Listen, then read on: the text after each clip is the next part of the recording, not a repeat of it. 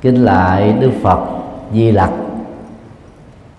Thưa tất cả các vị lãnh đạo, quỹ đạo Phật ngày nay và các Phật tử à, thanh niên, phụng sự viên, hôm nay là ngày à, 29 tháng chạp âm lịch. Chỉ còn à, vài giờ nữa chúng ta đón mừng xuân Bính Thân 2016 trên thế giới này à, có lẽ Việt Nam là nước duy nhất dùng khái niệm ăn tết để chỉ cho việc à, vui hưởng mùa xuân. Và có lẽ à, qua khái niệm ăn tết nên là văn hóa việt nam trải qua nhiều thế kỷ đó, rất quan trọng ngày đầu năm theo ờ, uh, lịch ta mà nước việt nam đó là một quốc gia sử dụng. Tết là đọc trại âm của chữ tiết. Tiết là một lễ hội. Nguyên đáng là ngày đầu của một năm mới. Nguyên đáng tiết là lễ hội của ngày đầu năm. Mặc dầu ảnh hưởng từ à, văn hóa chữ nghĩa trung quốc người việt nam đã không thích dùng cái chữ tiết. Và đổi lại thành là tết. Thay vì à, dùng nó là nguyên đáng ngày đầu của một năm chúng ta lại dùng động từ ăn. Tức là cái thể hiện uh, trải nghiệm tất cả những niềm vui nụ cười hạnh phúc tràn đầy. Để khép lại năm cũ đã qua. Với biết bao nhiêu uh, những điều uh, chưa được như ý thậm chí có nhiều người bị thất bại vương khổ đau gặp trở ngại chướng duyên thử thách ở trong đời. Do đó à, khái niệm ăn tết đó, nó làm cho người việt nam rất quan trọng cái ngày đầu năm này có hai à, quan niệm về ăn tết. Thường à, xuất hiện à, đối với hai loại người khác nhau liên hệ đến giới tính. Người nam với tư cách là cha chồng em trai con trai cháu trai thì ăn tết đó, được hiểu là đúng nghĩa của nó tức là hầu như là không phải lo lắng gì chỉ vui cười thưởng thức ăn uống vui chơi. Và làm những việc đó nó phục vụ cho phần lớn là niềm vui cá nhân thôi. Cho nên tết đến đó, là quý ông rất mừng rất thích rất vui. Đối tượng thứ hai là chị em phụ nữ với vai trò làm mẹ làm vợ em gái con gái cháu gái. Hầu như phải làm tất tần tật mọi thứ trong nhà mặc dầu à, à, liễu yếu đầu tơ nhưng mà quý chị em đó gần như những ngày cận tết đó, không có thời gian để thở. Những gia đình mà các à, anh à, em trai đó thiếu trách nhiệm đó thì à, vào những ngày cận tết này đó với vai trò làm vợ làm em gái chị gái hầu như là bận rộn suốt ngày cho nên tết đối với rất nhiều chị em phụ nữ là những dịp thực hiện những trách nhiệm quá tải. Mà lẽ ra nó phải được san sẻ điều chia sẻ điều cho mỗi thành viên ở trong gia đình đó. Như vậy cũng là một lễ tết thôi. Với nam á, thì à, vui à, chơi hưởng thụ. Còn với nữ đó thì phải làm tất cả mọi thứ để giúp cho cha chồng em trai anh trai em con trai cháu trai mình được uh, vui sướng thôi. Đó là sự đắp đổi trong đời mà đôi lúc đó, người ta không muốn nhưng ở riêng ở tại Việt Nam đó rồi đành phải làm quen.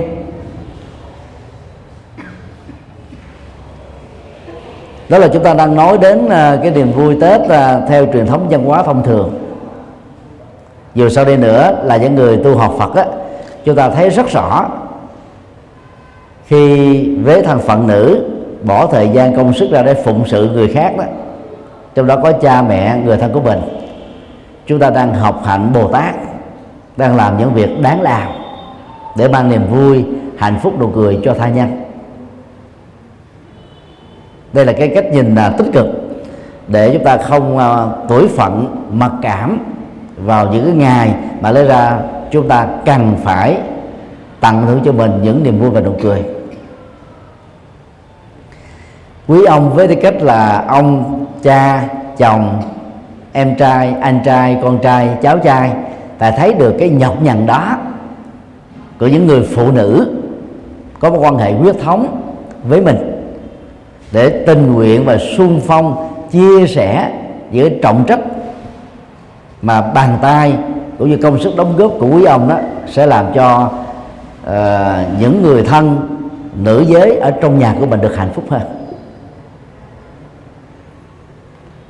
Đó là ăn tết ở trong phạm vi của một gia đình. Trong phạm vi xã hội đó không phải người nào cũng may mắn để có một cái uh, mùa tết bắt đầu từ uh, ngày cuối cùng của năm tức là giao thừa. Và ngày mùng 1, mùng 2, mùng 3 ở miền Bắc á, người ta có khuynh hướng ăn Tết cho đến cả tháng giêng. Trung Quốc á, là một trong những quốc gia à, tiêu biểu nhất về cái truyền thống này.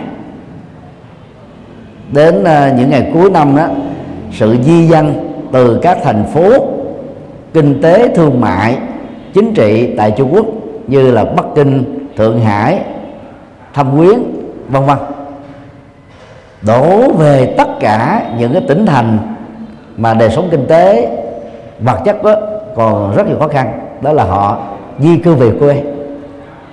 Cho nên cái thời gian nghỉ tết của họ gần như cả tháng trời. Việt Nam là một trong ờ, những quốc gia đang phát triển, mặc dù chúng ta tránh dùng cái từ nghèo. Trên toàn quốc chúng ta có khoảng ờ, 90 triệu dân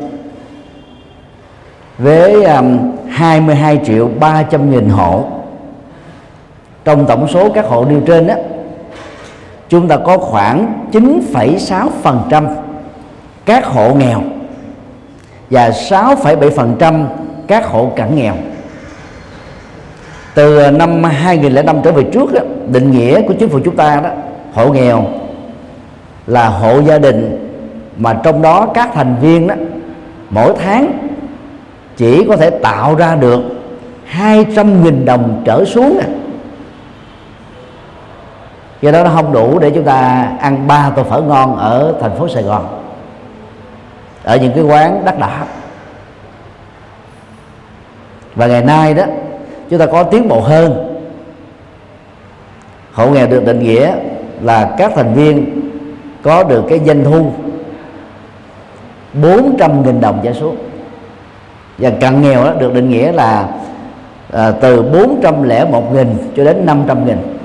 Như vậy vẫn còn đó khoảng 17 phần trăm trên tổng số 22 triệu 300 nghìn các hộ đối diện với những nỗi khổ niềm đau với cái tuổi phận mặc cảm tự ti về gia cảnh và thân phận mình. Cũng là một kiếp người với quỹ thời gian trung bình 60 cho đến 80 năm giống nhau. Có người thì sống trên đống vàng. Từ lúc mới lọt lòng cha mẹ thương cưng chiều nâng đỡ dìu dắt trao tặng ban bố. Nhưng mà có người đó cho đến lúc mà tóc bạc qua đời rồi mà vẫn chưa có một ngày thư thái hạnh phúc. Một mặt á, là do họ thiếu kiến thức về kinh tế, thị trường, không biết cách để làm ăn. Mặt khác đó, có một số người là mất sức lao động. Cũng có rất nhiều người đó kém may mắn, nỗ lực, nhưng rồi thất bại. Từ à, nỗ lực này sang nỗ lực khác. Cho nên giàu không muốn, mười mấy phần trăm các hộ nghèo và cận nghèo trên tổng số các hộ của Việt Nam đối diện trước cái nỗi cô đơn, buồn tuổi bất hạnh vào những ngày Tết như thế này. Những gia đình à, à, trung lưu trở lên đó thì dịp Tết đó, đi mua sắm áo quần mới trang à, trí lại nhà rồi trưng bông mua vật phẩm nấu cơm nước cúng ông bà tổ tiên bà con người thân trong à, hộ gia đình đó quay quần bên nhau để có mâm cơm gia đình thế cái văn hóa truyền thống của Việt Nam. Rất nhiều người đã mơ như thế nhưng á, bị xa khỏi cái cơ hội đó. Họ họ nỗ lực nhón chân vối tay để nắm lấy đó. Một cái ước mơ rất đơn giản. Nhưng mà rồi nó nó nó vụt thoát ra khỏi tầm tay của họ. Họ trở nên bất hạnh và khổ đau. Cảm nhận uh, những uh, nỗi khổ niềm đau của những cái thành phần bất hạnh như thế quỹ đạo Phật ngày nay chúng ta hàng năm đều gói những phần quà nho nhỏ gồm có uh, bánh tét kẹo những uh, lương khô. Dầu uh, giá trị tặng phẩm là không nhiều lắm. Với số lượng trên dưới một ngàn phần chúng ta cũng đã làm ấm lòng những mảnh đời cơ nhở mà từ giờ khắc này đó, cho đến ngày mùng một Tết, họ lang thang trên các ngã đường. Và trên vai của họ có một cái bao, trong đó đựng ve chai, ni lông, các vật dụng mà người ta vứt bỏ. Họ chắc bóng những thứ đó đó để kiếm được một vài chén cơm cho những ngày mới thôi. Đứng từ góc độ này đó thân phận con người mà trong kinh điển thường mô tả là quý nhất trong các loài. Có lẽ trở thành là một cái gì đó, nếu so với các con gia súc được các gia đình thượng lưu ở Việt Nam và phương Tây nuôi đó, thì cái đời sống về về ăn mặc của những thành phần bất hạnh đó vẫn còn kém may mắn hơn một cấp so với các loài gia súc so sánh như thế này là không nên. Nhưng mà chúng ta liếc nhìn qua để thấy rất rõ cái việc làm ngày hôm nay của chúng ta là rất có ý nghĩa. Dĩ nhiên à, làm con người đó, nó còn có những cái giá trị tinh thần, văn hóa, đạo đức, xã hội để hướng đến một cái đời sống cao quý mà các loài động vật khác đó không bao giờ có thể bị được. Đứng từ góc độ đó, đức phật mới cho rằng là con người là tối linh trong vạn vật con người là đáng quý trong vạn vật, chứ không phải là thượng đế hay các thần linh. Và việc làm của chúng ta ngày hôm nay, trao tặng các quà tình thương đến những mảnh đời bất hạnh là để nhắc nhở một cách gián tiếp những mảnh đề đó là đừng buồn tuổi thân phận bèo dạt mây trôi của mình. Vẫn còn đó nhiều tấm lòng. Nghĩ tưởng đến họ, quan tâm đến họ bằng những phần quà làm ấm lòng và hâm nóng lại cái tình người với nhau. Để cho con người bất hạnh đó không phải chìm vào trong nỗi tuyệt vọng, cô đơn, buồn chán và mặc cảm về thân phận hẩm hiu của mình. Tết năm nào đó thì à, thầy cũng làm khoảng à, 15 đến 20 câu đối để à, trưng bày ở ngay các cái cột của chùa thì năm nay cũng theo truyền thống đó trong à, hai chục câu đối đó thì thầy à, xin trích dẫn ra đây. Một câu đối à, phù hợp với cái tông chỉ mà quỹ đạo Phật ngày nay của chúng ta đó hướng đến trong nhiều năm qua và đặc biệt là trong 3 năm à, có hệ thống hơn có tổ chức hơn và có nhiều thành quả cho các hoạt động phật sự phụng sự dân sinh hơn. Câu đó như sau đến cổng từ bi, học vị tha, cứu ngặt, cứu nghèo, xuân nghìn phúc. Vào chùa giác ngộ, tu vô ngã, giúp đề, giúp phật, tết vạn ân.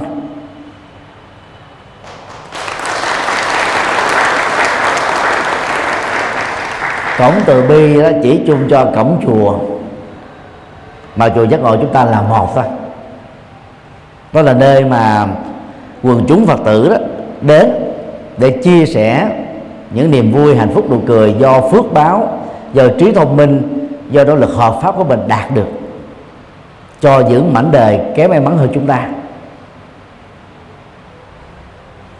Và mục tiêu mà những người tu học Phật đến chùa đó là gì? Học được tâm vị tha. Chất liệu nghĩ đến người khác thay vì chúng ta có quên nướng á, là lấy mình làm trung tâm egocentric. Và khi mà lấy mình làm trung tâm á chúng ta dễ bị cảm thấy xúc phạm. Để lời nói ứng xử của người khác vô tình hay là cố ý. Còn khi mình nghĩ đến uh, cái cái tính vị tha đó thì lúc đó đó những uh, trở ngại gian truân thử thách khó khăn đó nó xảy ra đến bản thân mình đó chúng ta sẽ vượt qua được cái bệnh than thở. Mà vốn đó nó làm cho cái cảm xúc của mình bị chìm xuống, nỗi khổ niềm đau theo đó dâng cao. Cho nên phải hướng đến tha nhân. Và điều này đó là tông chỉ của đức phật. Này các đệ tử, phụng sự chúng sinh, tức là thiết thực cúng dường các đức phật. Cho nên là khi mà mình à, nuôi lớn được cái tâm vị tha trên nền tảng của tâm từ bi đó, thì lúc đó chúng ta đang làm công việc phụng sự phật qua việc phụng sự con người do đó, các anh à, chị em à, phật tử ngày hôm nay, mặc dù bận lễ à, rước ông bà vào giờ khắc giao thừa, nhưng cũng đã dành cái thời gian quý báu để đến chùa và lan tỏa ra 13 14 quận huyện tại thành phố Hồ Chí Minh để chia sẻ các tặng phẩm có ý nghĩa. Khi mà mình tăng trưởng được tâm vị tha thì chúng ta có thể ờ, có những đối tượng cứu ngặt và cứu nghèo. Cứu ngặt là cứu những cái tình huống mà bản thân đó của người lâm nạn đó không phải là người nghèo nhưng thiếu sự trợ giúp kịp thời đó họ có thể bị chết. Chẳng hạn như trong à, à, sóng thần động đất lũ lụt hạn hán dịch bệnh tai nạn giao thông và những cái bất trắc xảy ra trong đời. Những tình huống đó rất cần đến trái tim từ bi tâm nhân ái lòng vị tha cao cả của chúng ta. Vì chậm chút xíu hay là vô cảm một chút xíu thôi là một vấn đề nó trở nên tồi tệ hơn rất là nhiều. Mà về sau này đó mỗi khi nghĩ tưởng đến đó, chúng ta sẽ bị nuối tiếc rai rút lương tâm. Và chúng ta thầm tự trách rằng là giá mà lúc đó đó tôi dành là 10 phút giúp cho ông tôi bà tôi người thân tôi làm sống tôi đó. Thì phút biết bay nhưng mà chúng ta đã bỏ qua cái cơ hội đó. Và cơ hội đó nó không trở lại lần thứ hai. Người khổ, người đau, người tai nạn, người chết đã xảy ra rồi. Còn cứu nghèo là cứu những cái hoàn cảnh khó khăn. Như à, những người sống vỉa hè, đường phố, cơ nhở. Đối tượng chính của chúng ta trong đêm hôm nay. Làm được như thế, chúng ta đang hưởng mùa xuân nghìn phúc. Dầu xây chính bậc phù đồ không bằng làm phúc cứu cho một người. Chữ phù đồ là phiên âm của chữ hán. Đối với thuật ngữ gốc là stipa trong tiếng sanskrit. Stipa có nghĩa là tháp. Tháp đó là có cái cấu trúc đó, hoặc là à, tứ giác hoặc là lục giác hoặc bát giác tùy theo biểu tượng mà nó được gửi gắm đến. Có nhiều tầng. Thường các biểu tượng à, à, trong Phật giáo dùng là ba tầng rồi sáu tầng bảy tầng tám tầng chín tầng 18 tầng vân vân. Cứu một mạng sống đó, giá trị về nhân sinh nhân đạo cao hơn á, là là một cái tháp nhưng điều này không nên được hiểu á, là chúng ta chỉ đầu tư cho việc làm từ thiện còn tất cả các vấn đề truyền bá chân lý văn hóa giáo dục xã hội ờ, tâm linh bỏ qua bên hết. Mỗi thứ nó có đối tượng phục vụ riêng có giá trị riêng và mục tiêu đó cho các hoạt động này là làm thế nào mang niềm vui hạnh phúc nụ cười cho những vấn đề bất hạnh. Gọi là vì như thế là chúng ta đang trải nghiệm xuân nghìn phúc tức là phước báo rất lớn rất nhiều. Khái niệm giác ngộ là chỉ cho tông chỉ của đạo Phật. Mà chùa giác ngộ chúng ta là mang cái cái danh xưng đó. Và các chùa khác về bản chất đó, cũng là truyền trao cái cái giá trị chân lý giác ngộ của Đức Phật thôi. Dù đặt tên là chùa A, chùa B, chùa C, nhưng mà mục tiêu này, nhiệm vụ này là không thể bỏ qua. Cho nên à, làm từ thiện qua các cái tặng phẩm quà cũng là cái cách để giúp cho cái tên người đó được tỏa sáng. Và đó là cái yếu tố để giúp cho con người hướng đến sự giác ngộ. Chúng ta phải tu vô ngã. Tức là bớt quan trọng quá về mình bớt cường điệu hóa về mình bớt cảm xúc hóa về mình bớt mặc cảm tự ti về mình bớt cao ngạo về mình. Tất cả những cái hành vi mà nó lấy mình làm hệ quy chiếu. Để bắt người thân của mình đó phải phụng sự mình quan tâm mình lo lắng mình. Đều được xem đó là là là là làm cho chúng ta sống với nỗi khổ niềm đau ta, cho nên phải nỗ lực vượt qua cái cái cái tâm chấp ngã và phải thể hiện được tánh vô ngã. Khi thực tập vô ngã đó cái là chúng ta đó làm chủ bản tâm mình bản thân mình về phương diện cảm xúc thái độ tâm tư nhận thức và ứng xử. Cho nên đó, ai có thị phi nói xấu phê bình chỉ trích xuyên tạc vu cáo cho mình mình không có khổ. Để có công bằng xã hội thì chúng ta nhờ luật pháp can thiệp. Chứ bản thân mình đó không nên bị dướng vào cái cái khổ đau đó. Vì dướng là chúng ta đang chấp ngã còn nhiệm vụ tu học Phật đó làm thế nào đó, trong mọi hoàn cảnh, nhất là những nghịch cảnh, chúng ta vẫn trải nghiệm được hạnh phúc.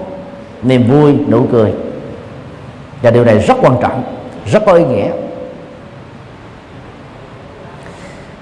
Thể hiện của người vô ngã là giản dị, chân thành, chất phát, chân thật. Dễ gần gũi, dễ học hỏi, dễ giao tiếp bỏ đi cái cái cái sự chảnh, sang như không chảnh, cao như không ngông. Vĩ đại nhưng lại là là giản dị, chân thành. Đó là cái cái cái tố chất vô ngã mà ai cũng có thể làm được. Và bằng cái chất vô ngã như thế này đó, rất nhiều người giàu, vai trò CEO tổng giám đốc giám đốc, các công ty xí nghiệp, tập đoàn, lại phát tâm làm các việc công quả, phụng sự nhân sinh có vô ngã chúng ta mới làm được như thế. Và do vậy đó, gần gũi với quần chúng, thực tập có tâm vô ngã, chúng ta mang niềm vui, hạnh phúc, nụ cười cho nhiều người khác. Và đối tượng chúng ta là gì? Cứu người và giúp đời. Cứu người có nhiều cách. Cứu bằng từ thiện, cứu bằng trợ giúp, cứu bằng chia sẻ tri thức, cứu bằng kinh nghiệm, cứu bằng hỗ trợ vốn cứu bằng à, nhiều cái cái nỗ lực chân quý khác. Và trong đó đó, có việc là mang chân lý Phật, chia sẻ chân lý Phật và cùng thực tập chân lý Phật với những người thân, người thương và các thành phần được chúng ta có duyên quan tâm đến trong các hoạt động xã hội. Làm được như thế đó, thì chúng ta đã tạo ra một cái tết vạn ân là ân nghĩa những người theo nho giáo thì thường à, mong được ân tứ. Ân tứ là ban phước từ trời. Mặc dù chữ thiên ở đây được được tính lược. Khi dùng cái chữ ân tứ hay thiên tứ thì chúng ta hiểu ra gì? Mình cầu mong ông trời hay bà trời đó, ban tặng cho chúng ta cái này cái nọ. Thực tế, đàn ông thì không thể sanh con được. Nhưng mà khi nói đến cái ông cao nhất, người ta gọi ông trời. Nó vô lý. Đàn bà là sanh con không kêu là bà trời. Mà kêu ông trời không ông trời thì không có thật, bà trời cũng không có thật, con người là có thật, cha mẹ chúng ta có thật, mọi hành động chúng ta có thật. Hậu quả và hiệu quả của đó là có thật. Cho nên là không có mong ông trời, bà trời nào ban phước hết đó chúng ta chia sẻ phước báo mà mình có, cho những vấn đề kế may mắn hơn là chúng ta đang mang cái ăn phước tình người đến với nhau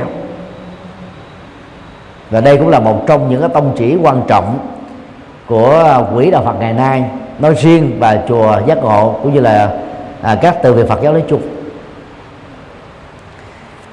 Vài phút nữa đó thì à, các anh chị Phật tử mà phần lớn là thanh niên gần 100 người sẽ à, trao tặng những phần quà đầu tiên ở tại cổng chùa giác ngộ để tạo ra cái điểm xuất phát. Và sau đó chúng ta cùng à, chia người ra chia nhóm ra. Đi à, khoảng 13 và 4 quận huyện trao tặng các phần quà. Và cái cách trao tặng là chúng ta phải đến à, những người đang à, bất hạnh kém may mắn vỉa hè đường phố. Chứ không phải là mình làm qua lo lấy lệ cho nó xong.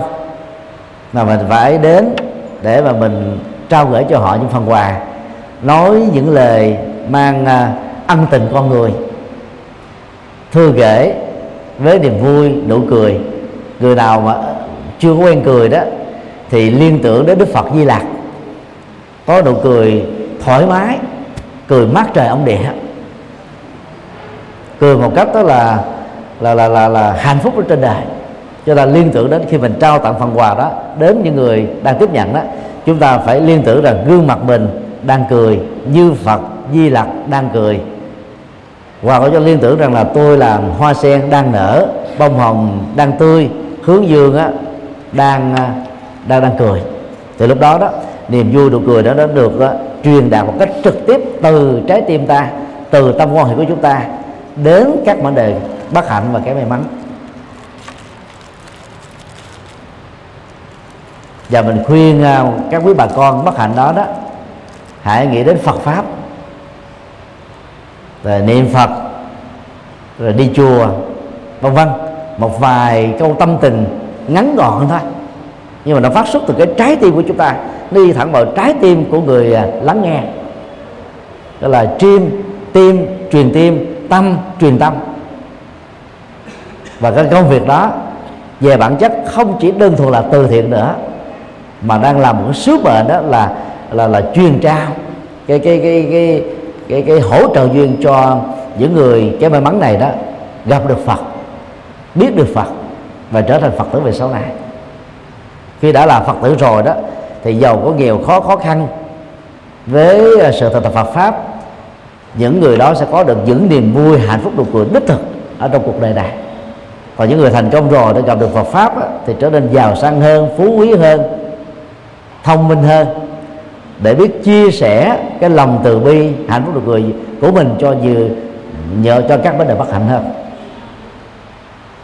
và thông qua một trong hai chục câu đối, Xuân Bính Thân 2016 thầy à, chia sẻ và cũng là thay cho lời chúc của thầy dành cho tất cả các anh chị em phụng sự viên của quỹ đạo Phật ngày nay.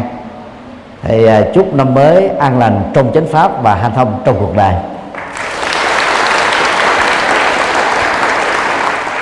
Kính thưa quý phật tử, đoàn hành hương đạo phật ngày nay của chùa giác ngộ. Chúng ta đang có mặt tại à, chánh điện chùa Bủ Thiền. Có nghĩa đen là thiền, là báo vật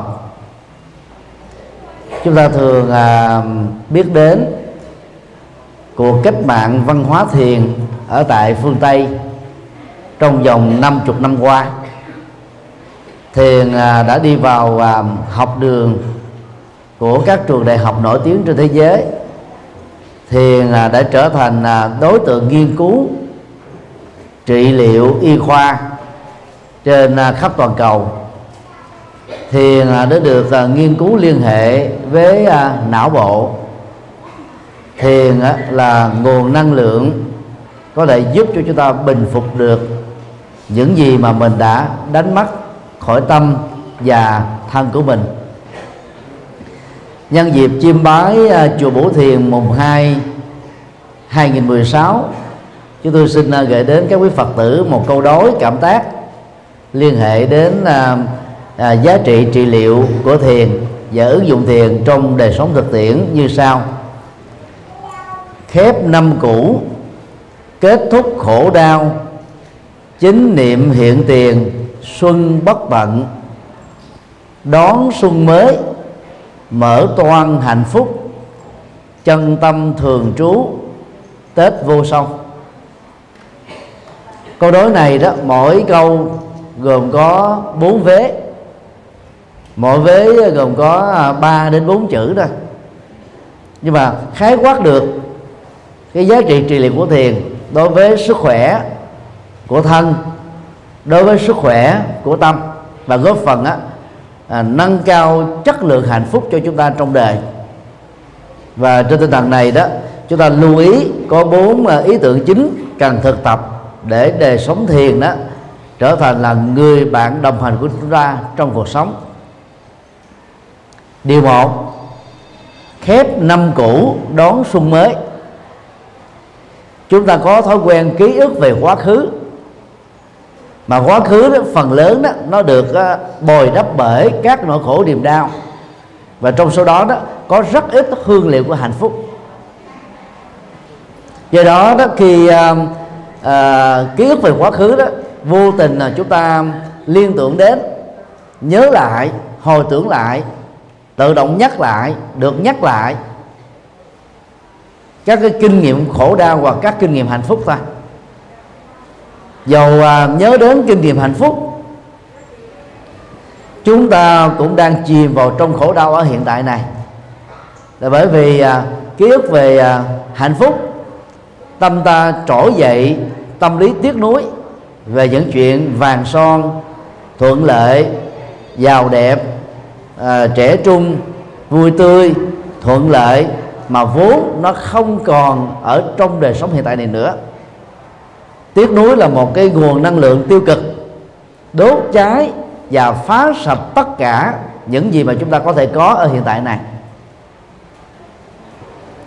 Ký ức về quá khứ khổ đau, ta vô tình hoặc tình nguyện hâm nóng nỗi khổ niềm đau thêm nhiều lần nữa trong cuộc đời của mình. Đang gây khổ đau đã kết thúc rồi. Có những nỗi khổ niềm đau, chẳng hạn như cuộc chiến, nội chiến giữa miền Bắc Việt Nam theo ý thức hệ cộng sản và miền Nam Việt Nam theo ý thức hệ tư bản đã khép lại um, uh, 40 năm. Nhưng mà bất hòa dân tộc mâu thuẫn dân tộc ấy, giữa hai ý thức hệ đó trong nước và nước ngoài đó vẫn còn là nỗi ám ảnh rất lớn đối với nhiều người đang sống ở hải ngoại. Cho nên à, à, khép lại quá khứ là một hành động rất khôn ngoan giống như chúng ta đóng lại cánh cửa vì quá khứ không còn nữa sống với cái không còn nữa chúng ta sống với hồi ức ký ức hồi niệm kỷ niệm đó. Và đăng ký đó bản chất của cuộc sống theo đức phật đó tồn tại trong hơi thở thôi trong từng tích tắc. Cho nên à, đánh mất cái sự trải nghiệm hạnh phúc à, trong từng tích tắc đó chúng ta sẽ khó có thể được hạnh phúc đích thực. Do đó, đó người tu học Phật thông minh khôn ngoan đó phải biết khép toàn bộ các quá khứ gắn kết với nỗi khổ niềm đau. Dầu nó phát xuất từ động cơ nào, nguyên nhân gì, từ mình, từ người, từ sự thiếu hiểu biết, từ sự ngộ nhận, hay là từ sự phá đám ganh tị, hờn giỏi hận thù, hơn thua, vân vân. Phải khép lại, khoanh dùng cái khổ đau đó lại. Đến lúc nào đó cho ta kết thúc toàn bộ nó. Thì lúc đó chúng ta mới mở cửa đón chào xuân mới, và xuân mới đang tồn tại trong từng tích tắc của thời gian.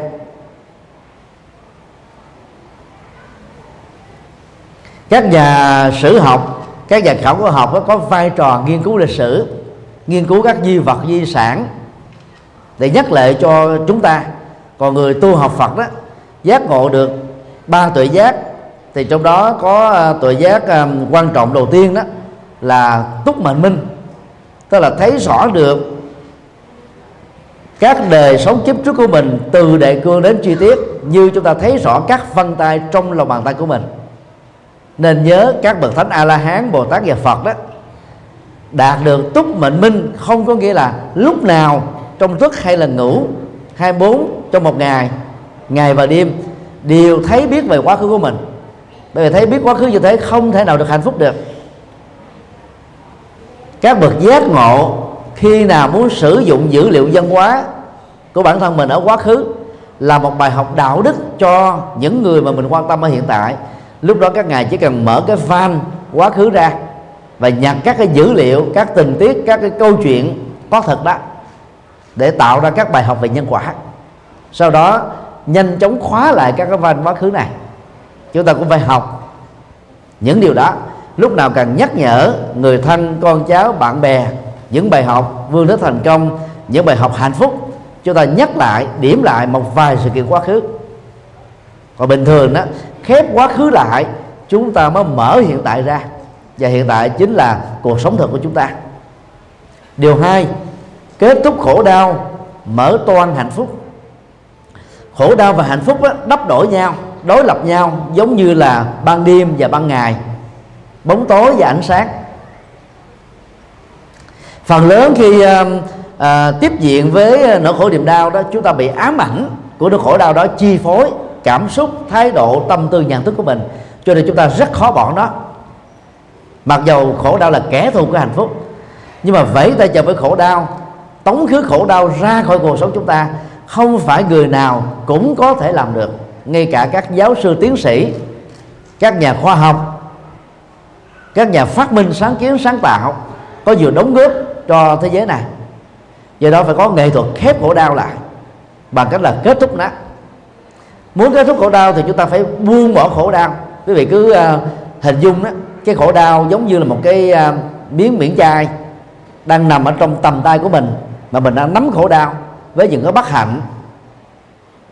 Và khổ đau nào đó nó liên hệ đến uh, sở hữu tài sản liên hệ đến tình yêu tình thân tình thương mối quan hệ huyết thống gia đình đó phần lớn đó, chúng ta viện cớ vì lý do trách nhiệm. Chúng ta rất khó buông bỏ nó xuống. Và cứ liên tưởng là khi mình nắm một cái nỗi khổ niềm đau trong tầm tay này nè thì từng tích tắc trôi qua đó trái tim chúng ta rỉ máu cảm xúc chúng ta rỉ máu tâm tư chúng ta bị bị thương bị uh, nó nó chi phối rất là nhiều. Bây giờ công việc chúng ta phải làm là gì? Mở các ngón tay ra thì làm sao mà được hạnh phúc được? Như vậy hạnh phúc không phải do ai ban tặng. Hạnh phúc không phải do thượng đế ân tứ. Hạnh phúc không phải do phật các bồ tát á, trao tặng cho mình. Mà hạnh phúc là do chúng ta biết đóng khổ đau lại và mở cái cơ hội để trải nghiệm hạnh phúc. Cũng giống như ờ, không gian nào mà không có khí carbonic thì chỗ đó có oxy để chúng ta thở. Nhờ thở oxy chúng ta tiếp tục sống. Cho nên hạnh phúc giống như ờ, không khí để thở thực phẩm để ăn nước sạch để uống áo quần để mặc trang sức phẩm để làm đẹp vậy chúng ta phải có trách nhiệm mở cái cánh cửa hạnh phúc ra. Chúng ta phải chạm được hạnh phúc đó phải tiếp xúc với nó sống với nó để chúng ta làm vào cuộc sống tinh thần của mình. Con người hơn các loài vật nằm ở chỗ đó là biết cách để tạo ra hạnh phúc. Còn loài vật sống với bản năng thôi. À, muốn có hạnh phúc đó, thì phải tin vào nhân quả sống một đời sống đạo đức tôn trọng luật pháp làm các việc nghĩa thiện mở tâm từ bi có lòng vô ngã vị tha xóa đi lợi ích nhóm lợi ích ích kỷ.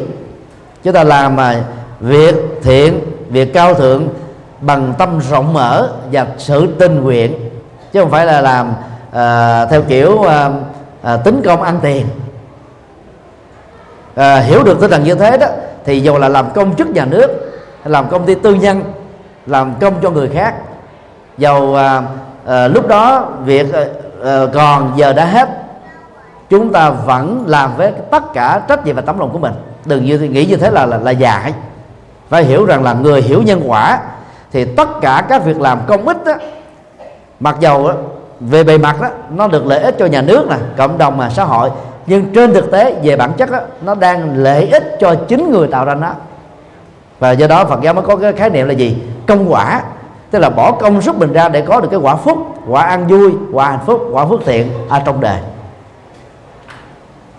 Điều ba chánh niệm hiện tiền chân tâm thường trú. Chánh niệm là thuật ngữ Phật học chỉ cho việc làm chủ tâm cảm xúc thái độ tâm tư nhận thức qua các động tác đi, đứng, nằm, ngồi, nói đến động tịnh thức và ngủ. Các chú tiểu, tức là mới vào chùa thực tập làm tu sĩ đó, được học khoảng à, 52 bài thiền kệ, mỗi bài từ 4 cho đến 6 câu. Từ động tác à, thức dậy, rồi đặt cái bước chân đầu tiên trên à, trên mặt đất, đi, đứng, nằm, ngồi, ăn uống, mặc áo quần, làm việc ra khỏi ờ, nhà bước lên chánh điện dân qua cứu phật vân vân. Tất cả các cái động tác à, thường nhật ở trong một ngôi chùa thì các chú sa di sa di ni đều phải đọc những bài thiền kệ để tâm mình được vui với cái chánh niệm trong cái thời khắc đó. Chân tâm là khái niệm Phật học ờ, của Phật giáo Đại thừa chỉ cho cái cái tính uh, uh, thường trú của tâm trước mỗi hoàn cảnh mọi biến cố ở trong đời. Thông thường khi sống với cảm xúc đó, chúng ta sẽ bị chìm vào vui mừng buồn giận thương ghét muốn. Nó làm cho chúng ta thay đổi tâm tánh thay đổi lối sống thay đổi ứng xử. Còn chân tâm thường trú nó giống như ông chủ nhân của khách sạn vậy. Ông ở hoài với chỗ đó. Còn á, lữ khách á, là có đến rồi dừng chân lại vài ba ngày vài ba giờ. Sau đó quẩy cái ba lô vẫy cái vali lên để tiếp tục đi lên được cái cảm xúc giống như là lữ khách vậy. Còn à, chủ nhân đó giống như là chân tâm. Và chân tâm như là chủ nhân. Cái công việc tu của người xuất gia cũng như là tại gia làm thế nào để giữ tâm của mình được chân chấp được thường trụ không à, biến đổi trước mọi cái cảnh huống nhất là các nghịch cảnh diễn ra trong đời. Nhờ thực tập và hiện tiền với chánh niệm chúng ta có những niềm vui biết hài lòng với các thành quả mà mình đã nỗ lực bằng mồ hôi và công sức. Không tự gây khó chính mình hơn. Nỗ lực có phương pháp, nỗ lực có trách nhiệm, nỗ lực à, có kinh nghiệm. Kết quả đạt được như thế nào, hãy quan hỷ như thế đó. Đó là chúng ta biết chánh niệm với các thành quả do mình nỗ lực. Khép quá khứ lại, công việc xuất hiện chỗ nào khép chỗ đó lại đừng dây dưa đang có mặt tại chùa khép tất cả việc gia đình và công sở lại. Có mặt ở công ty khép các công việc ở gia đình lại. Về đến nhà khép chuyện ờ, uh, ngoài phố lại ở công ty lại và chỉ lo hạnh phúc tổ ấm của gia đình thôi. Giờ nào việc đó không gian nào việc đó và có trách nhiệm có tâm sáng suốt ở trong công việc đó ngay thời khắc đó cái đó được gọi là chánh niệm hiện tiền. Và duy trì được cái cái phong cách sống này đó thì chúng ta làm hiển lộ được chân tâm thường trú vốn chưa từng bị mất ở trong chúng ta. Và đó là cái động tác cho ta đánh thức Đức Phật bị ngủ quên. Chúng ta mồi ánh sáng cho Đức Phật bị ngủ quên đó được tỏa sáng như là vầng thái dương. Và đó là nhiệm vụ tu tập của người tu học Phật. Điều bốn xuân bất tận và tết vô phương. Xuân á, thì tồn tại vào tháng đầu tiên của năm mới và kéo dài thêm à, 3 tháng đến 4 tháng nữa tùy theo khí hậu ở từng quốc gia dựa vào cái cấu trúc à, à, địa dư ở, ở trên địa cầu này. Xuân đến rồi xuân đi. Và cái, cái sự trôi qua của mùa xuân đó thì rất là nhanh. Người Việt Nam mình đã ăn Tết là cả tháng giêng. Cái cái cái mùa xuân đó là gần như là tồn tại suốt 30 ngày. Còn ở các nước phương Tây người ta thực tiễn hơn ăn Tết chỉ có một hai ngày thôi. Rồi đó, sau đó người ta bắt đầu lại với công việc. Cái thời gian nó trôi qua uh, hiện tại lần lượt trở thành quá khứ tương lai lần lượt trở thành hiện tại và hiện tại tiếp tục lại bị trôi qua. Cái dòng chảy của thời gian không bao giờ dừng nghỉ. Và nếu như mình uh, dùng uh, hình ảnh mùa xuân để tượng trưng cho cái gì đó lâu dài bền vững thì có những giá trị trong cuộc đời này đó nó trở nên là bất tận với thời gian. Những uh, uh, anh hùng dân tộc được tổ quốc ghi công từ thế hệ này sang thế hệ khác những việc làm phật sự, thiện sự, với động cơ cao quý và trong sáng sẽ còn mãi với cuộc đời. Những tấm gương thành công, những tấm gương đạo đức, những tấm gương tâm linh, những tấm gương đóng góp phục vụ xã hội sẽ còn mãi và trở nên bất tử với thời gian. Có một lần à, một phật tử đến à, thăm chùa, gặp à, thiền lão, thiền sư, hỏi ngài, năm nay bao nhiêu tuổi? Ngay ngày mùng một tết thiền lão thiền sư đã trả lời bằng hai câu như thế này. Đảng tri, kim nhật nguyệt, hà thức, cựu xuân thu. Sống ngày nay, biết ngày nay, còn xuân thu trước, ai hay làm gì? Đó là cái tinh thần nhập thế, là sống với hiện tại. Người nào sống với hiện tại, làm chủ tâm, làm chủ thân, làm chủ hành vi, làm chủ nhận thức, làm chủ ứng xử, thì cái mùa xuân đó nó tồn tại với người đó. Mà mùa xuân đây tượng trưng cho hạnh phúc, an lạc cái cái trạng thái nội tỉnh của tâm nó không bao giờ bị mất đi. Mặc dầu cái thời gian tiếp tục trôi qua giống như những con chó nhảy hàng rào một cái chút tích tắc là là mất rồi. Thì tâm an lạc đó ở đỉnh cao nhất đó, được gọi là niết bàn. Ở mức độ đơn giản đó tức là làm chủ được dòng cảm xúc. Cho nên đó để có được cái cái mùa xuân an vui lâu dài bền vững chúng ta phải à, tạo ra những cái chất liệu hạnh phúc mang tính bền vững mà muốn như thế đó, thì phải giải tống tâm mình ra khỏi các trói buộc của tham lam, sân hận, si mê, cố chấp, hoài nghi. Thân kiến, biên kiến, tà kiến kiến thủ, giới cấm thủ. Và tất cả những cái hoạt động thái độ tâm lý thuộc về dây mơ rễ má của chúng thì lúc đó đó, chúng ta sẽ có được cái mùa tết vô song, tức là không hơn được. Có ai có thể hơn được? Và ngày hôm nay, ngày mùng 2 tết các vị đã gác ờ, hết tất cả một bên những ờ, việc thường nhật của mình trải nghiệm đời sống tinh thần đến 10 cảnh chùa phát tâm cúng dường à, và Phật pháp tăng để góp phần à, thành công cho các Phật sự và thiện sự. Đó là chúng ta đang biết tạo cho mình những niềm vui bất tận những niềm vui Phật sự và thiện sự. Do đó đó phải thấy thiền nó có năng lượng trị liệu thực tập thiền đó phải làm chủ được hơi thở ra và vào. Mỗi hơi ra vào vậy đó trung bình từ 7 giây, hoặc là tối thiểu là 5 giây. Sau đó chúng ta giữ lại hai giây để cho khí nó được vận hành trong cơ thể rồi tống khứ ra bên ngoài. Khi hít vào đó, chúng ta liên tưởng là thanh khí vào trong cơ thể, mang niềm vui, hạnh phúc, nụ cười. Tương lai tươi sáng. Khi thở ra một hơi thở thật là dài, chúng ta tống khứ trượt khí và liên tưởng nỗi khổ, niềm đau, bất hạnh, chướng duyên, thử thách, chán trường tiều vọng sợ hãi mất tự tin mặc cảm tự ti cống cao ngã mạng giống như là rác rưởi và cái khí uh, xú uế đang được chúng ta tống khứ ra bên ngoài. Đó là thực tập thiền có quán tưởng. Thì lúc đó đó chúng ta còn lại một cái trạng thái tâm rất là nhẹ nhàng thư thái.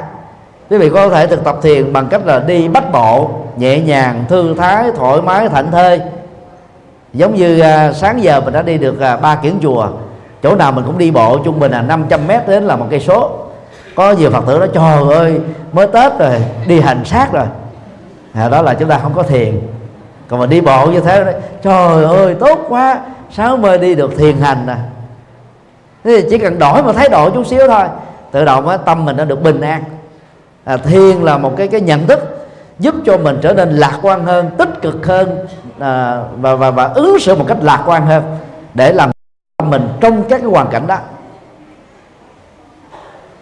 Và thiền tọa đó là một cái phương pháp à, ngồi giống như tư thế hoa sen, ngồi tĩnh tọa, ngồi để cho tâm mình trở nên là chân không hóa, xả niệm thanh tịnh, tức là buông mọi ý niệm, quá khứ, hiện tại, vị lai, sắc, thanh, hương, vị, xuất pháp, buông nỗi khổ niềm đau, buông mọi chấp trước, buông mọi ký ức, để tâm mình nó nó rỗng ra như trạng thái chân không lúc đó thì toàn bộ các nỗi khổ niềm đau không còn cơ hội để bám víu trên cuộc sống của mình nữa. Thực tập như thế khoảng 15 cho đến 30 phút thôi. Sau đó trở lại với cái công việc mà mình đang làm. Quý vị sẽ thấy một cái cái nguồn tâm tươi mát một cái nguồn tâm á, là sáng suốt tĩnh lặng và nó giúp cho mình á, phát minh sáng kiến sáng tạo thông minh lắm và giải quyết các vấn đề trở nên nhẹ nhàng thư thái lắm. Và điều đó nó giúp cho chúng ta tăng trưởng được sức khỏe sức khỏe là góp phần tạo ra tuổi thọ. Đó là cái chất lượng của hạnh phúc thông qua trị liệu của thiền.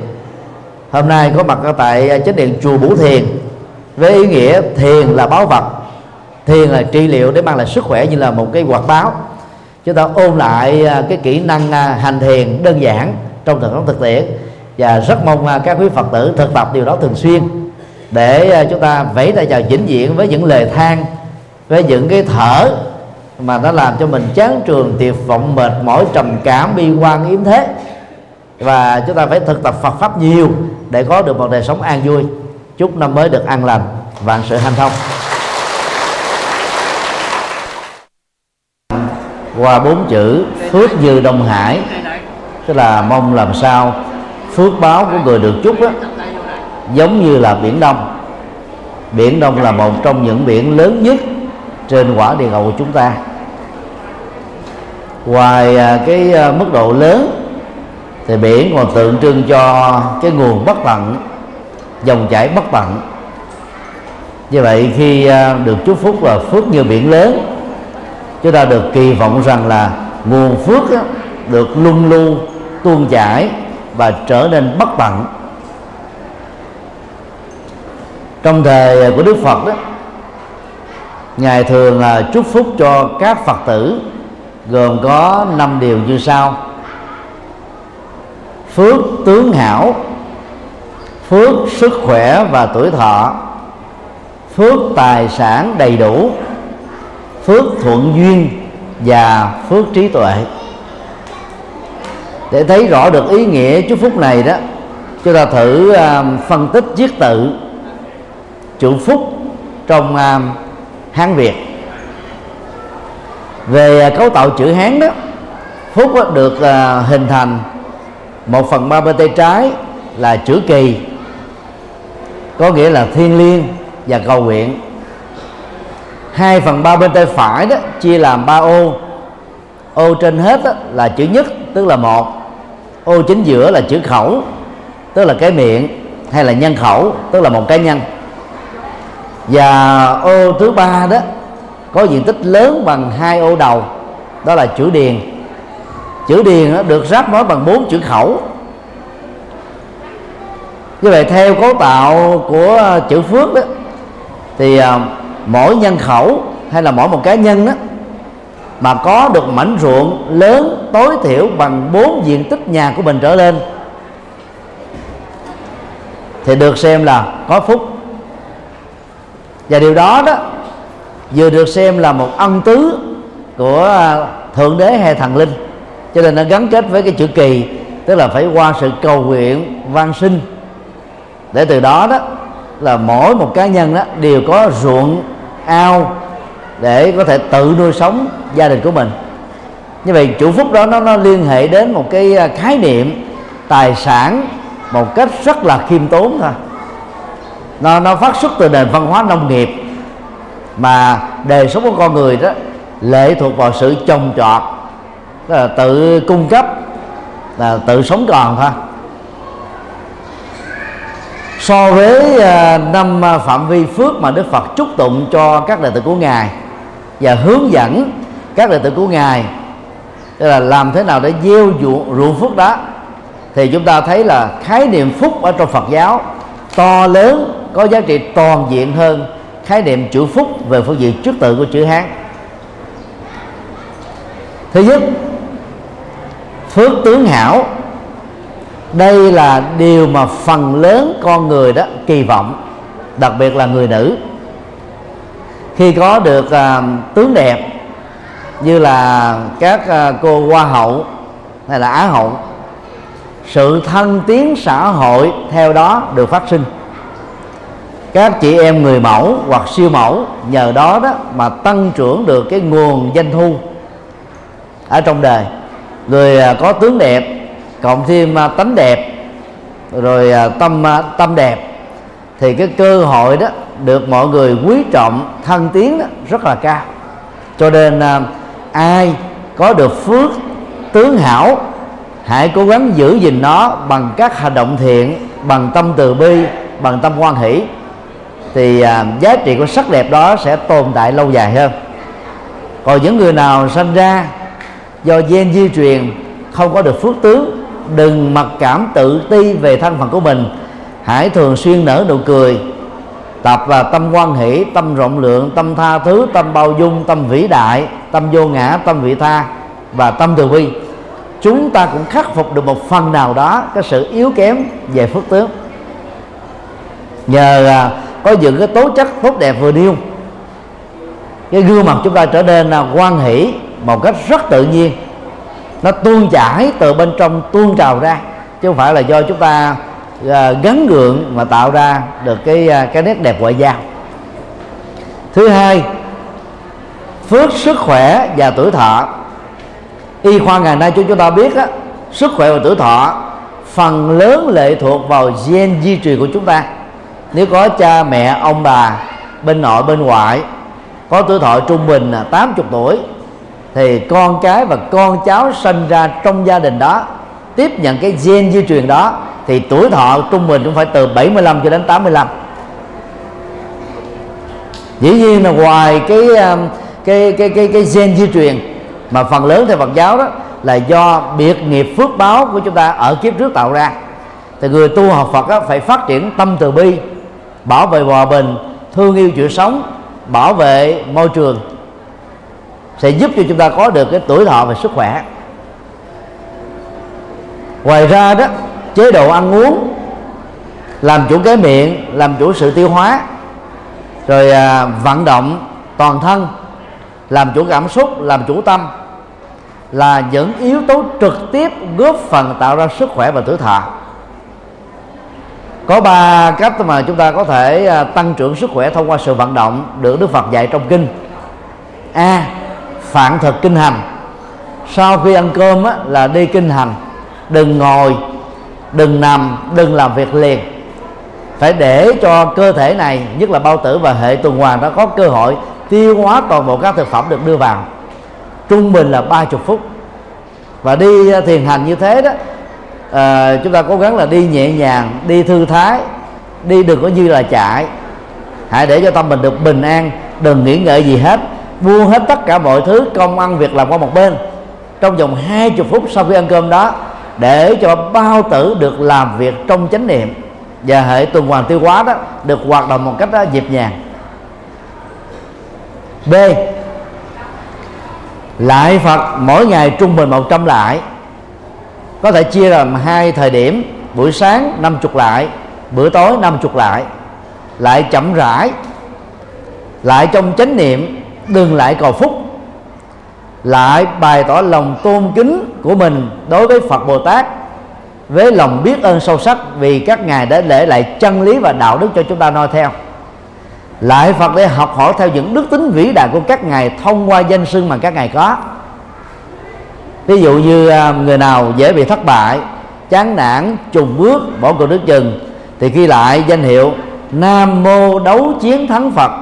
Chúng ta phải cam kết học theo gương của đức phật là chiến đấu các nghịch cảnh, vượt qua các nghịch cảnh, vượt qua nỗi khổ niềm đau để trở thành thành công. Và khi lại nam mô quán thế bồ tát đó, chúng ta nuôi lớn tâm từ bi, tâm nhân ái, tâm vị ta, tâm vô ngã để trở thành là nhân cách lớn khi niệm nam mô thích ca mâu ni phật chúng ta cam kết trở thành những tố chất phật. Đó là bản lĩnh à, trí tuệ vô ngã phụng sự không bao giờ mệt mỏi.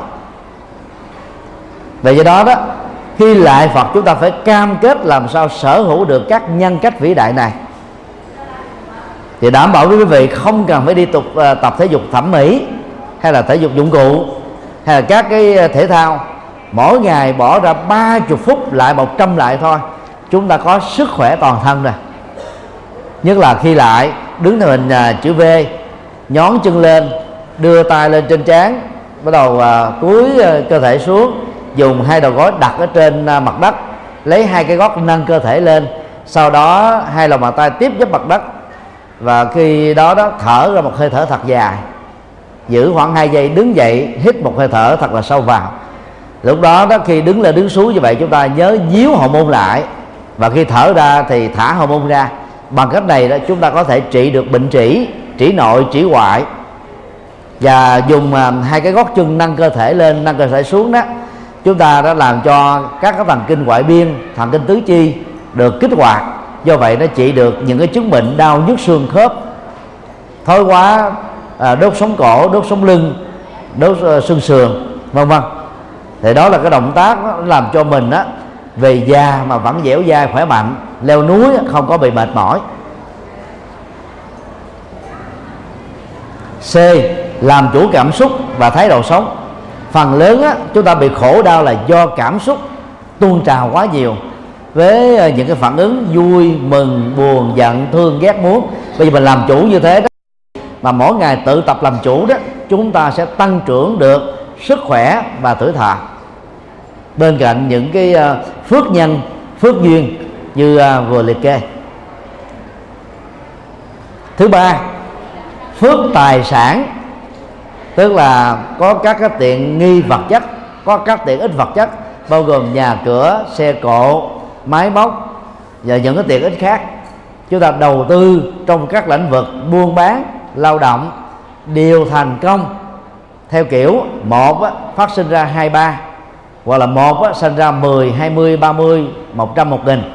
Tức là ngày càng tăng trưởng ngày càng lớn mạnh ngày càng phát triển. Và muốn như thế đó thì Đức Phật dạy chúng ta phải có kiến thức về kinh tế. Tức là kiến thức về sự làm ăn. Chứ không chỉ dựa vào cái sự cầu nguyện xuống mà được. Ai nắm được cái uh, uh, kiến thức về kinh tế thị trường nắm được cái cung và cầu rồi đầu tư các cái dòng sản phẩm có chất lượng giá cả phải chăng mẫu mã ấn tượng có nghệ thuật uh, giao tiếp khách hàng quảng bá tiếp thị tốt thì chúng ta sẽ nắm chắc được sự thành công về đầu tư trong tầm tay. Ngoài ra thì phải à, biết uh, chia sẻ phước báo của mình cho các mảnh đề bất hạnh hơn.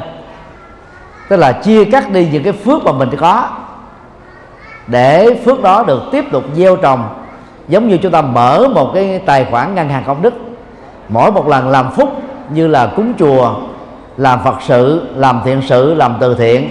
Chúng ta đang làm cho cái tài khoản phước của mình đó ngày càng được lớn hơn.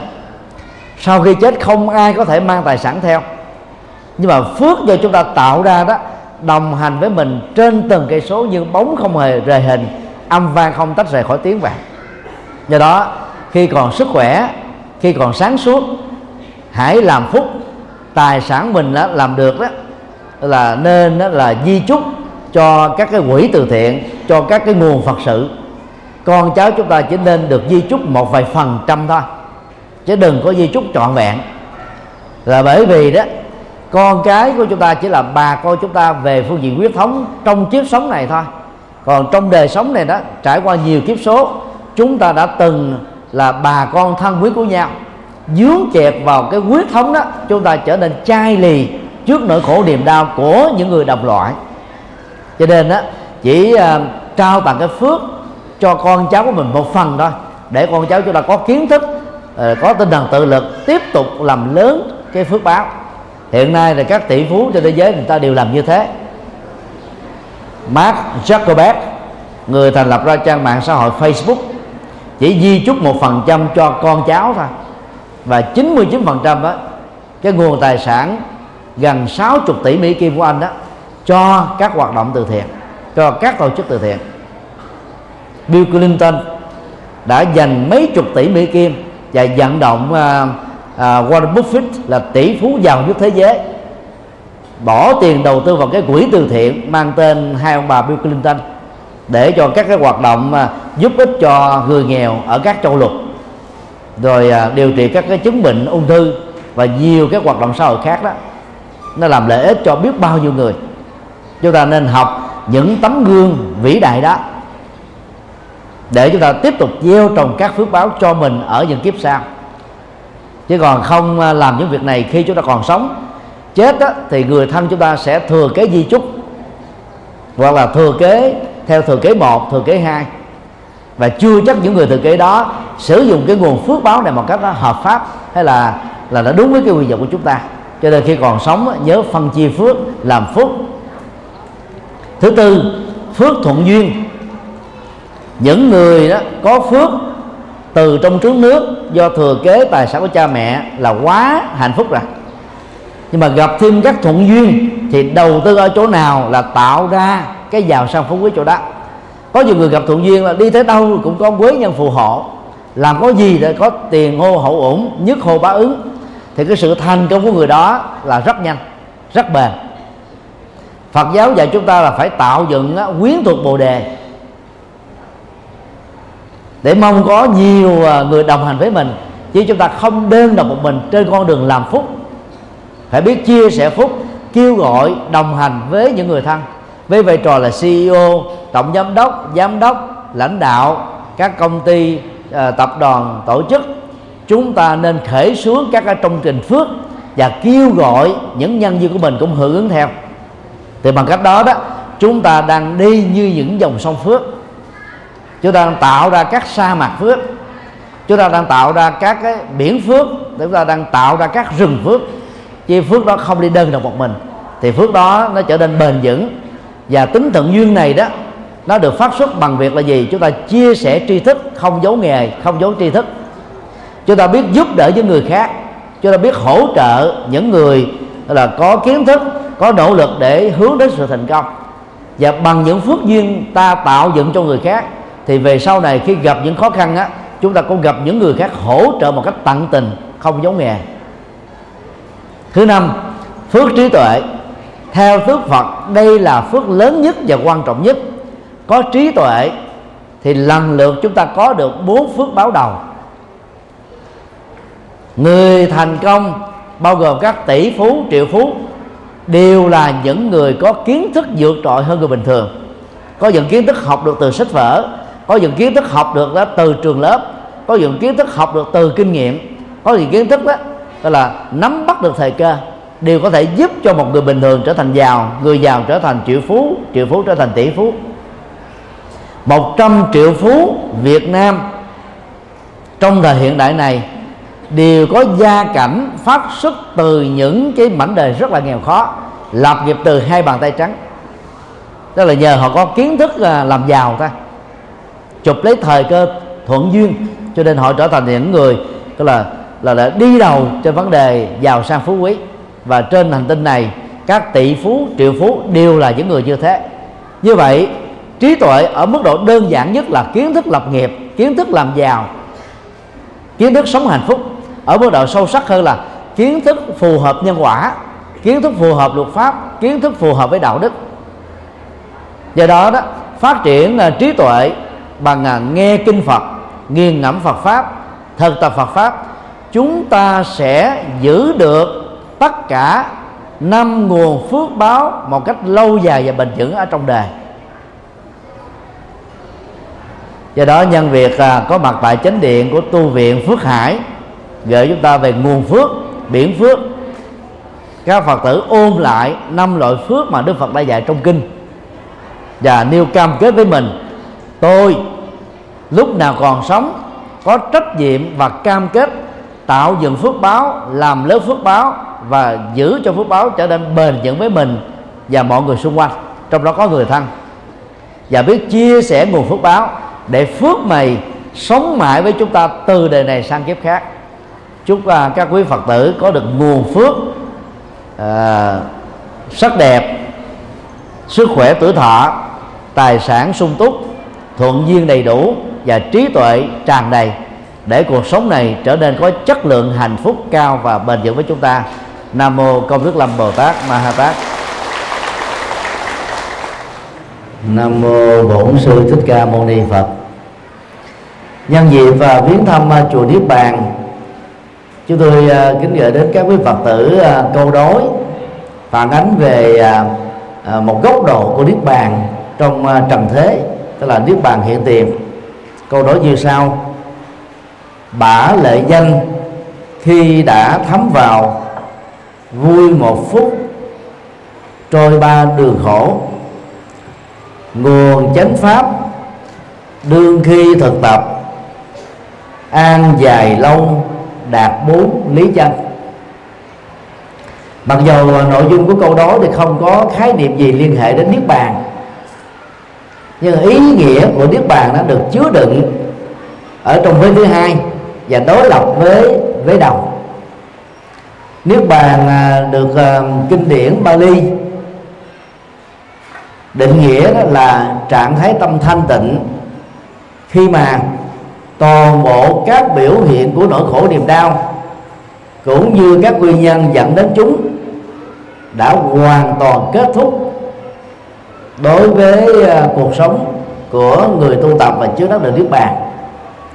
Do đó, niết bàn không phải là cảnh giới, không phải là nơi chốn, không phải là phật quốc, không phải là cõi phật, không phải là tây phương cực lạc, không phải là đông phương cực lạc hay bất kỳ một cõi phật nào trên địa cầu này, hay là địa cầu khác.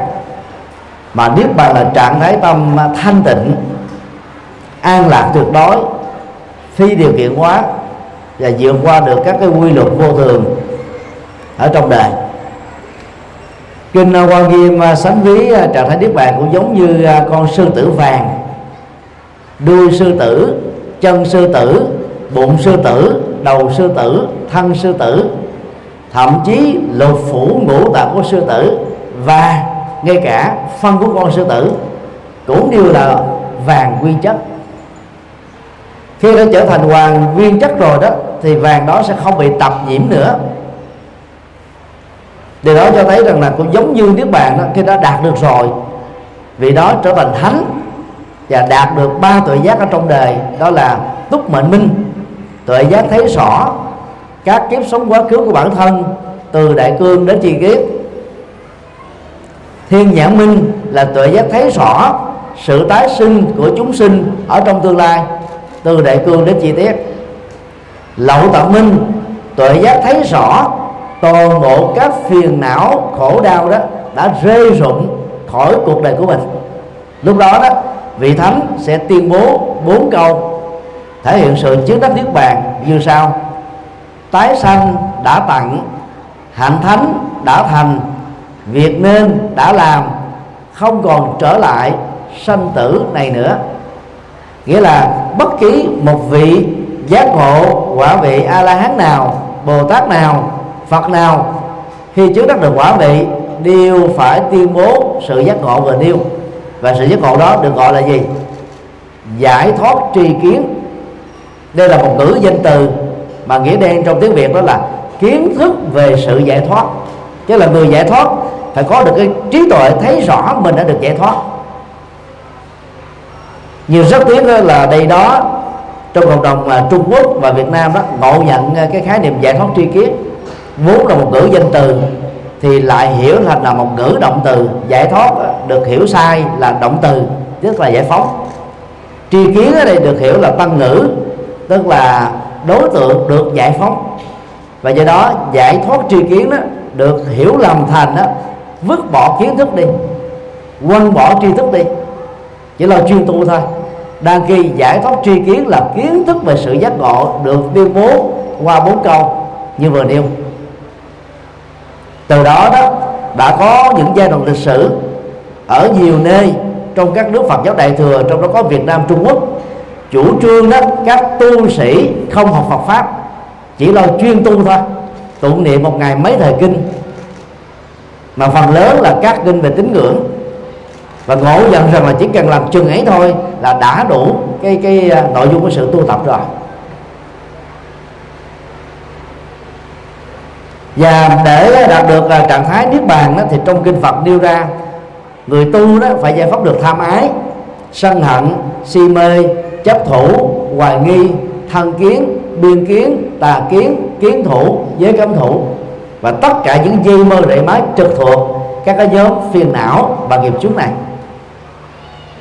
Tức là giải phóng tâm khỏi các thối buộc. Hành giả chứng đắc được niết bàn ngay khi còn sống. Để mô tả trạng thái niết bàn của một bậc thánh sau khi vị ấy qua đời do tuổi thọ hết thượng ngữ Phật học có từ là bát niết bàn. Mà trong ờ, thuật ngữ Phật học ờ, Hán Việt thường dịch là nhập niết bàn. Điều đó nó dẫn đến những cái ngộ nhận nhất định. Nhập á, là động từ đi vào. Và niết bàn lúc đó được ngộ nhận hiểu thành là một cảnh giới một đê chốt nhập niết bàn là vào cảnh giới niết bàn. Cái đó là hoàn toàn sai.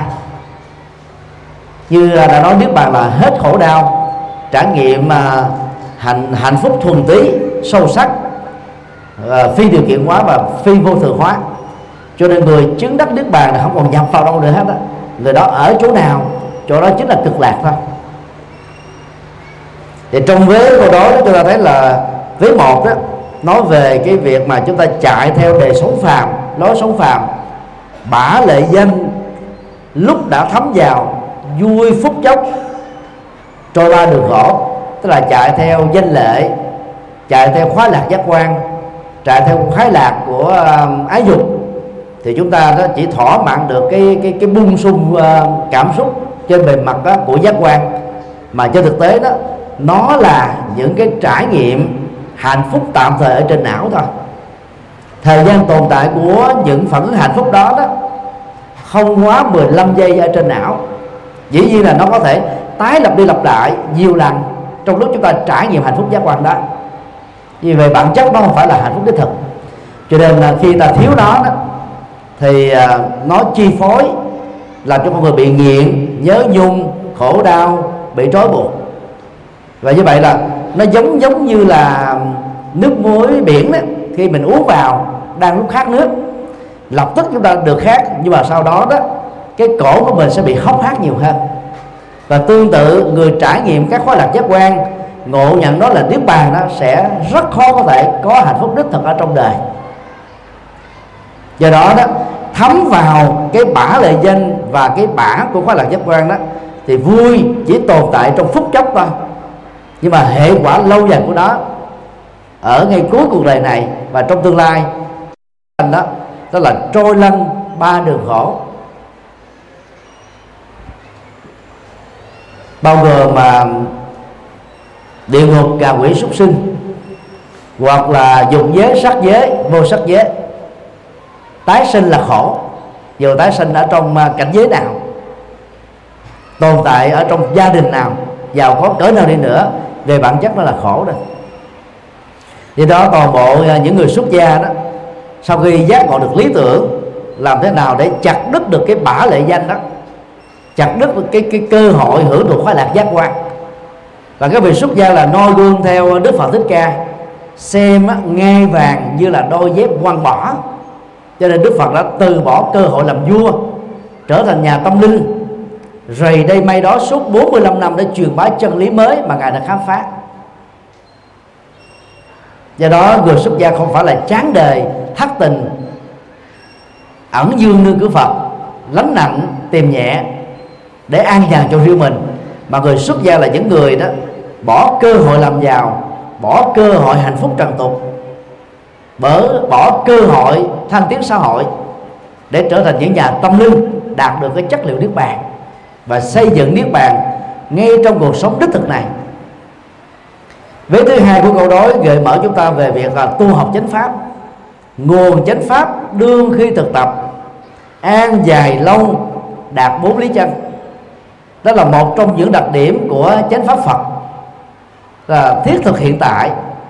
Và một đặc điểm khác đó là siêu việt thời gian, tức là đang khi chúng ta thực tập Phật pháp là ngay lúc đó tâm chúng ta được an lạc rồi chứ không phải chờ sau khi chết mới được giảng sanh về tây phương cực lạc của Phật A Di Đà đông phương cực lạc của Phật Dược sư.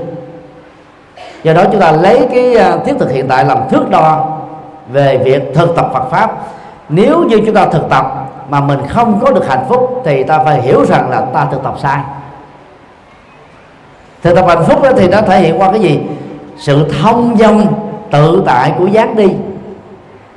Không vội vã không hấp tấp, không căng thẳng. Chúng ta có cái thông dong tự tại của tâm. Chúng ta có được an lạc hạnh phúc ngay trong cuộc đời này. Và do đó khi quan sát cái điệu bộ của người xuất gia đó, chúng ta thấy có cái phẩm chất cao quý hơn có cái an lạc tự tại thông dong hơn những người tại gia thiếu thực tập.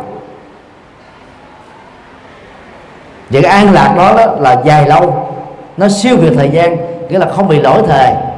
Bởi sự à, tiến bộ của khoa học kỹ thuật công nghệ hiện đại à, trình độ của khoa học kỹ thuật ngày càng phát triển chừng nào đó thì làm cho con người dễ hiểu sâu Phật pháp chừng đó. Và cái an lạc từ trí tuệ đó từ sự thực tập đó đó cũng theo đó được tăng trưởng và kết quả là người đạt được an lạc đó sẽ phải thực tập, trọn vẹn được bốn chân lý để dẫn đến cảnh giới thánh. Và bốn chân lý đó bao gồm mà bước một đó là thừa nhận nỗi khổ niềm đau là hiện thực. Muốn như thế thì chúng ta phải tránh ba thái độ tâm lý tiêu cực, đó là đào tẩu khỏi nỗi khổ niềm đau, vì như thế là thiếu trách nhiệm.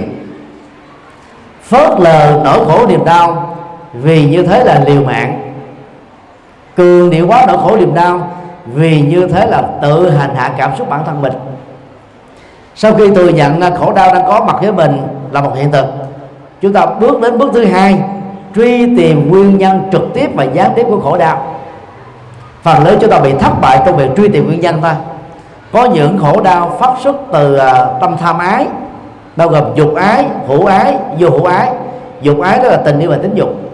Phần lớn người tại gia bị dướng kẹt vào lỗi này và người xuất gia là cắt bỏ nó, cho nên thông dong hơn. Hữu ái đó là cái nhu cầu tái sanh, là hệ quả tái sanh, bao gồm là cái nhu cầu có con và hệ quả có con trong đời sống tình yêu. Và do đó tiếp tục tái sinh trong à, khổ đau. Và vô hữu ái đó là trạng thái trầm cảm, tuyệt vọng, muốn tự tử, muốn kết thúc mạng sống, hoặc là muốn kiếp sau không làm con người làm chim bồ câu trắng làm mây trắng làm à, gió bay làm cây thông reo vân vân. Đó là những cái trạng thái tiêu vọng. Cũng có những nỗi khổ niềm đau phát xuất từ giận dữ dẫn đến giết người khủng bố khủng hoảng gây uh, não loạn xã hội gây bất ổn cuộc đời. Cũng có những nỗi khổ niềm đau do chúng ta si mê và chạy theo các mê tín dị đoan thầy bùa thầy pháp thầy đồng bóng thầy bắt ma thầy tướng số, thầy phong thủy, thầy địa lý, thầy dân điện, thầy ngoại cảm.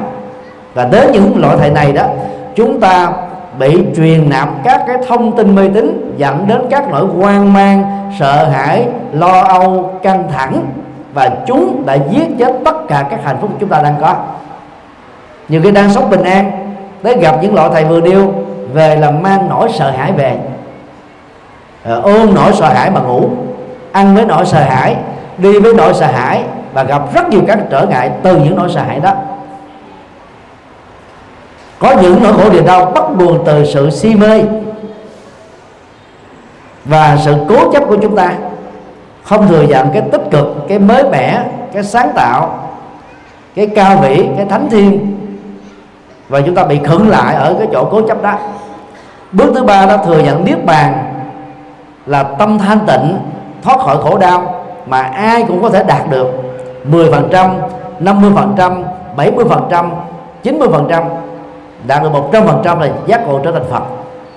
Và chúng ta đạt được khi còn sống chứ không phải chờ sau khi chết thông qua một ban hộ niệm để được giảng sanh đây phương. Hộ niệm chỉ giúp cho chúng ta chết được nhẹ nhàng chết trong trạng thái bình an thôi. Và những người được hộ niệm đó cũng phải tái sanh theo nghiệp không có khác còn nếu mà phải đạt được khi còn sống chứ vậy sau khi chết? Bước thứ tư thực tập con đường bát chánh gồm ba phương diện đạo đức thiền định trí tuệ để chúng ta đạt được hạnh phúc hiện tiền. Về đạo đức đó, thì có lời nói đạo đức hành động đạo đức nghề nghiệp đạo đức nỗ lực đạo đức. Về thiền định thì à, có chánh niệm hiện tiền và thiền định à, xả niệm thanh tịnh. Về trí tuệ thì gồm có à, chánh tư duy và chánh tri kiến. Đó là tám yếu tố mà bất kỳ ai thực tập đó đều đạt được niết bàn ở hiện tại này.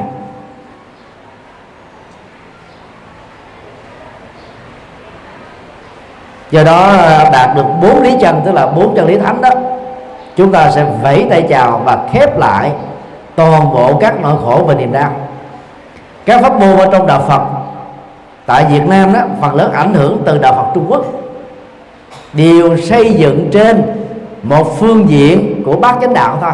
Ví dụ như ờ, tịnh độ tông niệm phật mật tông trì chú thiền tông á, ngồi thiền chỉ là một phần nhỏ của chánh niệm ở trong bát chánh đạo. Mà chánh niệm là một phần tám của bát chánh đạo. Bát chánh đạo là một phần tư của tứ thánh đế thôi. Do đó đó muốn tu tập trọn vẹn toàn diện có hệ thống có kết quả hiện tiền chúng ta phải thực tập cùng một lúc bát chánh đạo. Cũng giống như điều trị uh, y khoa của phương đông được gọi là thuốc nam hay là thuốc uh, bắc đó chúng ta phải trị toàn diện thời gian điều trị chậm hơn. Nhưng mà khi có kết quả rồi là là bệnh được dứt điểm trọn vẹn hơn. Đức Phật đó, dạy và truyền lại chúng ta một đạo Phật toàn diện, chứ không phải một đạo Phật phiến diện. Như một số tổ sư vì phương tiện hạ thấp đạo Phật xuống, làm cho chúng ta cảm giác là dễ tu, dễ hành, dễ đạt. Nhưng thực ra đó, mọi thứ đều có quy luật. Trong tu tập nó cũng có quy luật, thậm chí còn nghiêm khắc hơn các quy luật vật lý nữa. Tu đủ bát chánh đạo thì mới có kết quả. Còn tu một ở trong tám yếu tố đó thì chúng ta chỉ được một phần tám thôi, chứ không thể tương đương hoặc hơn được bát chánh đạo.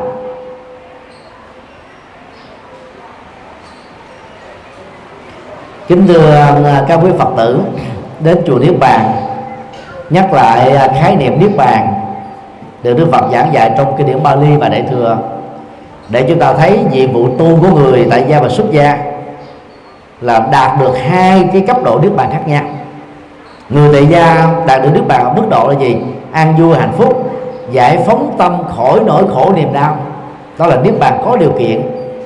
Niết bàn tạm thời và người xuất gia đó là phải đạt được niết bàn tuyệt đối, tức là kết thúc sanh tử. Và con đường để kết thúc sanh tử đó phải bắt đầu bằng sự chuyển hóa năng lượng tình yêu và tính dục.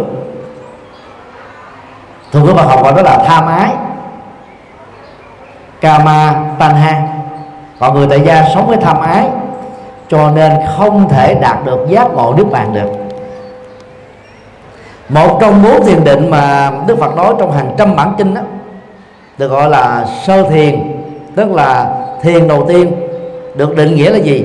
Ly dục sinh hỷ lạc khi dịch sang à, tiếng trung quốc á, các bộ trung quốc đã bỏ chữ dục đi. Chừa lại có bốn chữ rồi ly sinh hỷ lạc cho nên đó, nó dẫn đến nhiều ngộ nhận nhất định. Phải lìa tham ái thì mới có thể đạt được cái cái hỷ lạc bước đầu của niết bàn. Còn người tại gia là sống với tham ái và tham ái như là như là là, là nước biển thì không thể nào có được niết bàn được. Cho nên đó ai sống cuộc đời tại gia đừng kỳ vọng mình được giác ngộ. Chỉ đạt được một phần nào đó có an lạc hạnh phúc. Tăng trưởng được phước báo sống đầy đủ các cái tiện ích biết chia sẻ các phước báo của mình một cách hợp pháp cho những người kém may mắn hơn. Nếu ai không hài lòng với các hạnh phúc trần đời đó thì nên tình nguyện trở thành các vị xuất gia có lý tưởng. Chứ nếu mà người tại gia cũng đạt được giác ngộ niết bàn giống người xuất gia, thì đức phật đi tu làm gì? Ngài ở vai trò làm vua. Ngài đủ các quyền hành ở trong tay, đủ các điều kiện tiện ích ở trong tay, đủ các cái quyền bính ở trong tay để ra lệnh cho toàn nước của ngài cùng tu tại gia để đạt được niết bàn trần thế chứ. Do đó đó, đạo đức tại gia là có giới hạn qua năm điều đạo đức. Đạo đức xuất gia đó, tăng đó thì 250 điều, ni thì 348 điều. Thiền định tại gia là ở mức độ đơn giản, thiền định xuất gia là phải thực tập trọn vẹn gồm có bốn định. Và trí tuệ tại gia là ở mức độ là hiểu Phật pháp đơn thuần thôi. Còn trí tuệ xuất gia thì gồm có văn tuệ, trí tuệ do hiểu đa văn về Phật pháp, tư tuệ là trí tuệ do nghiên cứu Phật pháp tu tuệ là trí tuệ đạt được do kết quả tu tập. Còn người tại gia chỉ cần học Phật pháp vỡ lòng qua các băng giảng, đọc vài sách Phật là đủ rồi. Thế là hai cấp độ tu là khác nhau và cái hệ quả chứng đắc là hoàn toàn khác nhau, chứ không thể ngang bằng nhau được. Nhưng mà các tổ ở Trung Quốc và Việt Nam thường phương tiện nói rằng là người tại gia cũng giác ngộ như người xuất gia. Nó khích lệ cho vui thôi. Cho nên à, ai có lý tưởng lớn có quyền vọng lớn, có tâm phụng sự lớn, có vô ngã lớn, từ bi lớn, thì nên phát nguyện trở thành người xuất gia. Để đi trên con đường trọn vẹn đó, có đủ thời gian, điều kiện, có người dẫn dắt, có người đồng hành để làm các phật sự mang tính vĩ đại về vĩ mô hơn. Chúc các quý phật tử an lạc trong chánh pháp và hanh thông trong cuộc đời kính bạch chư tôn đức tăng. Kính thưa các quý phật tử, đoàn hành hương đạo phật ngày nay. Chúng ta đang có mặt tại ngôi chánh điện dạng phật quan đại tùng lâm, trụ sở giáo hội phật giáo việt nam tỉnh bà rịa vũng tàu. Đây là ngôi chánh điện có diện tích lớn nhất hiện nay trên toàn quốc. Và trong khuôn viên của đại tùng lâm còn có trường trung cấp phật học cao đẳng phật học đào tạo tăng ni tài. Số lượng đang à, học tại đây đó là gần 500 vị. Trong à, nhiều tập viên qua đó ở tại uh, miền đông thì đại tùng lâm là một trong những ngôi chùa có công phục hưng phật giáo phát triển phật giáo qua con đường giáo dục cho tăng ni thì nhân dịp uh, có mặt uh, tại đây nơi mà cố hòa thượng thích thiện hòa người đã khai sáng và có chủ trương uh, phát triển Phật giáo bằng uh, con đường tu học Phật. Chúng tôi uh, xin uh, trích dẫn câu đối giờ chúng tôi uh, trước tác có nội dung uh, theo tinh thần nêu trên.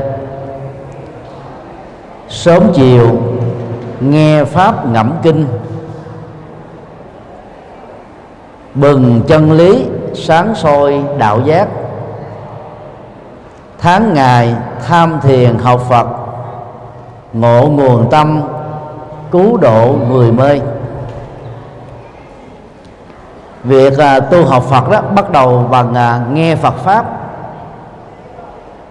Đa văn á vào thời Đức Phật á chỉ duy nhất thông qua con đường nghe Phật pháp từ kim khẩu Đức Phật và các bậc cao tăng thôi tức là nghe nhiều để phát triển sự học rộng. Ngày nay đã học rộng nghe nhiều đó, được mở rộng ở một phạm vi lớn hơn, ngoài trực tiếp nghe, học ở những bậc có kinh nghiệm, tu chứng, chúng ta còn có cơ hội nghe và học Phật pháp ở trên mạng, qua các trang mạng, chẳng hạn như Phật âm com, thư viện hoa sen net, con đường giải thoát đạo Phật ngày nay com chùa giác ngộ com chùa hoàng pháp com vân vân. Và do đó đó, tình trạng mù chữ Phật pháp ở Phật tử tại gia đó giảm đi một cách khá đáng kể. Trang phật âm com đạo phật ngày com và chùa giác ngộ com của chùa giác ngộ đó, mỗi ngày trung bình có khoảng hai chục ngàn lượt truy cập. Và điều đó nó cho thấy rằng là cái nhu cầu tu học Phật ở Phật tử tại gia ngày càng được gia tăng. Lời à, của vế một đó gợi ý cho chúng ta đó là việc à, học kinh pháp không chỉ một tháng một lần như trước đây đã thông qua các khóa tu bát quan trai giới mà là sớm chiều nghe pháp ngẫm kinh đó là hai phương diện của trí tuệ được Đức Phật giảng dạy trong à, kinh tạng Bali. Trí tuệ do nghe nhiều về Phật pháp và trí tuệ do nghiền ngẫm thấu đáo lời chân lý Phật dạy. Phần lớn đó, các phật tử tại gia đó mới đọc kinh thôi, chứ chưa có nghe pháp. Một thiểu số đó thì học Phật pháp tại các trường Phật học, tại các lớp giáo lý, căn bản tại các giảng đường tại các khóa tu. Nhưng chúng ta chưa xem đó là cái nhu cầu đời sống tinh thần thường xuyên. Mà đề nghị của câu đó này là gì? Sớm chiều. Trong uh, truyền thống uh, thiền học của Trung Quốc á, nó có khái niệm giảng tham và tảo tham. Tảo tham đó là tham thiền buổi sớm giảng tham là tham thiền buổi chiều sau hai buổi tham thiền đó đó, thì các vị thiền sư có kinh nghiệm tạo điều kiện cho các thiền sinh đặt các câu hỏi thắc mắc trong quá trình tu. Nhờ đó đã tháo mở được các cái nghi vấn trong tu tập. Sự tiến bộ trên con đường tâm linh đó mới được nhanh chóng. Ít nhất là sớm và chiều. Mỗi một buổi như thế phải có trung bình là một giờ đồng hồ để khai mở tâm trí. Do đó đó, chúng ta phải tình nguyện nghe pháp và nghiền ngẫm chân lý Phật từ kinh và từ à, những bài giảng của các tăng ni trong nước và nước ngoài. Từ năm à, 2006 thì chùa Giác Ngộ đã có ấn bản Đại Tạng Kinh bằng âm thanh, có ấn bản à, sách nói Phật giáo bằng âm thanh. Cho đến bây giờ sau 10 năm thực thực hiện đó, chúng ta đã có được hàng trăm bản kinh và hàng trăm các quyển sách Phật học đã được thực hiện âm thanh hóa rồi rất lệ lạc cho người tại gia nghe và nghiền ngẫm chân lý Phật. Trước đây đó, khi à, học kinh đó chúng ta phải đến trường lớp. Đến trường lớp, chúng ta phải ngưng hết tất cả các việc làm khác để chú tâm và lắng tâm để nghe. Còn thời đại kỹ thuật số này đó, chúng ta nghe kinh, chúng ta nghe pháp. Đang lúc ngồi trên máy bay, xe lửa, xe hơi, xe bus hoặc là đang làm việc cho gia đình của mình. Thậm chí trong giờ phút vệ sinh cá nhân, nếu biết tận dụng, chúng ta vẫn có thể nghe kinh pháp được và nghiêng ngẫm chân lý Phật pháp được. Đó là cái lợi thế của thời hiện đại và đừng nên đánh mất cơ hội quý giá này. Mỗi ngày chúng ta có cơ bản 2 đến 3 cử cơm để ăn 2 cho đến 4 lít nước để uống, một lần tắm để sạch cơ thể và một lần thay quần áo để sạch sẽ và tự tin. Chị em phụ nữ còn à, trang sức phẩm thậm chí là thức nước thơm để tạo cho mình nó trở nên đó là ấn tượng và tự tin. Đang khi đó chúng ta ít để ý đến nhu cầu và thực phẩm của đời sống tinh thần. Đó là chân lý phật. Một cái nền minh triết rất là nhẹ nhàng mà việc thực tập theo đó sẽ đạt được nhiều cái kết quả an vui trong thực tế. Do đó đó đọc kinh đó, phải đọc bằng tiếng mẹ đẻ. Ai có kiến thức đó, ngoại ngữ thì có thể đọc thêm tiếng anh tiếng hoa hoặc ngôn ngữ phật học đó là bali sanskrit tây tạng và hán cổ. Để chúng ta hiểu thấu đáo từng ngữ cảnh kinh từng bài kinh từng trang kinh từng đoạn kinh từng câu kinh. Và áp dụng nó trong đời sống thực tiễn. Đừng bao giờ đọc kinh để cầu phúc. Đừng đọc kinh để tính công với đức phật như thói quen tín ngưỡng nhiều phật tử đã làm. Cũng đừng bao giờ đọc một câu kinh là lại một lại, vì kinh không phải để tín ngưỡng, mà kinh để hiểu, mở mang tâm trí, xóa mê tín dị đoan, tăng trưởng trí tuệ, nhờ đó sống hạnh phúc ở trong cõi đời. Làm được như thế đó, thì chúng ta sáng soi được đạo giác ngộ, và đạo giác ngộ đang sáng soi cuộc sống chúng ta. Và nương vào đó đó, chúng ta góp phần sáng soi chân lý cho những người thân thương trong gia đình mình cho những người đó có cơ hội làm việc đối tác cộng sự với chúng ta trong cuộc đời này. Đó là à, vế một của câu nói. Ở vế hai đó thì à, cũng bằng ngày và tháng chúng ta phải nỗ lực tham thiền học Phật để ngộ nguồn tâm và góp phần đó cứu độ những người mê quay về bờ giác ngộ của Đức Phật tham thiền đó là một trong những cái nghệ thuật giúp cho chúng ta làm chủ được cảm xúc, thái độ, tâm tư, nhận thức. Để từ đó đó, chúng ta làm chủ được cuộc sống này, làm chủ được là vận mệnh của mình. Con đường à, giác ngộ mà Đức Phật đã đạt được, truyền báo cho chúng ta gồm có ba phương diện hoàn thiện đạo đức, hoàn thiện thiền định, hoàn thiện trí tuệ. Đạo đức và và trí tuệ đó, nó giống như là đôi cánh chim giúp cho con chim có thể cắt cánh bay cao và bay xa. Thiền định đó là đôi chân mà khi đi trên mặt đất đó thì con chim nó có thể vững vàng. Do đó đó, người tu học Phật phải hoàn thành được đạo đức thiền định và trí tuệ. Tu thiền ở mức độ đơn giản nhất, đó là nương vào thiền thứ tư, xả niệm thanh tịnh, buông các ý niệm khổ đau, vui, mừng, buồn, giận, thương, ghét, muốn vì đó là những cái tình tự tâm lý, nó nhấn chìm chúng ta xuống ở trong vũng bùn của cảm xúc. Rất khó được hạnh phúc. Người nam thì ít nặng về cảm xúc, thiên về lý trí. Người nữ thì sống với cảm xúc nhiều, cho nên đó mỗi khi dướng bể các mũi tên khổ đau, thì thường đó gặm nhấm khổ đau lâu dài hơn và khó buông bỏ hơn.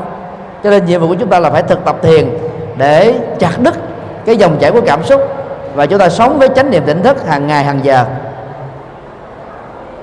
Giác ngộ được nguồn tâm, vốn là chưa từng bị cả cảm xúc nó làm cho vấy bẩn. Và làm thế nào để giữ được cái nguồn tâm trong sáng đó, thanh tịnh đó trong mọi hoàn cảnh sống, trong đặc biệt là các nghịch cảnh? Và vai trò của phật tử tại gia cần phải học hỏi những người xuất gia có lý tưởng.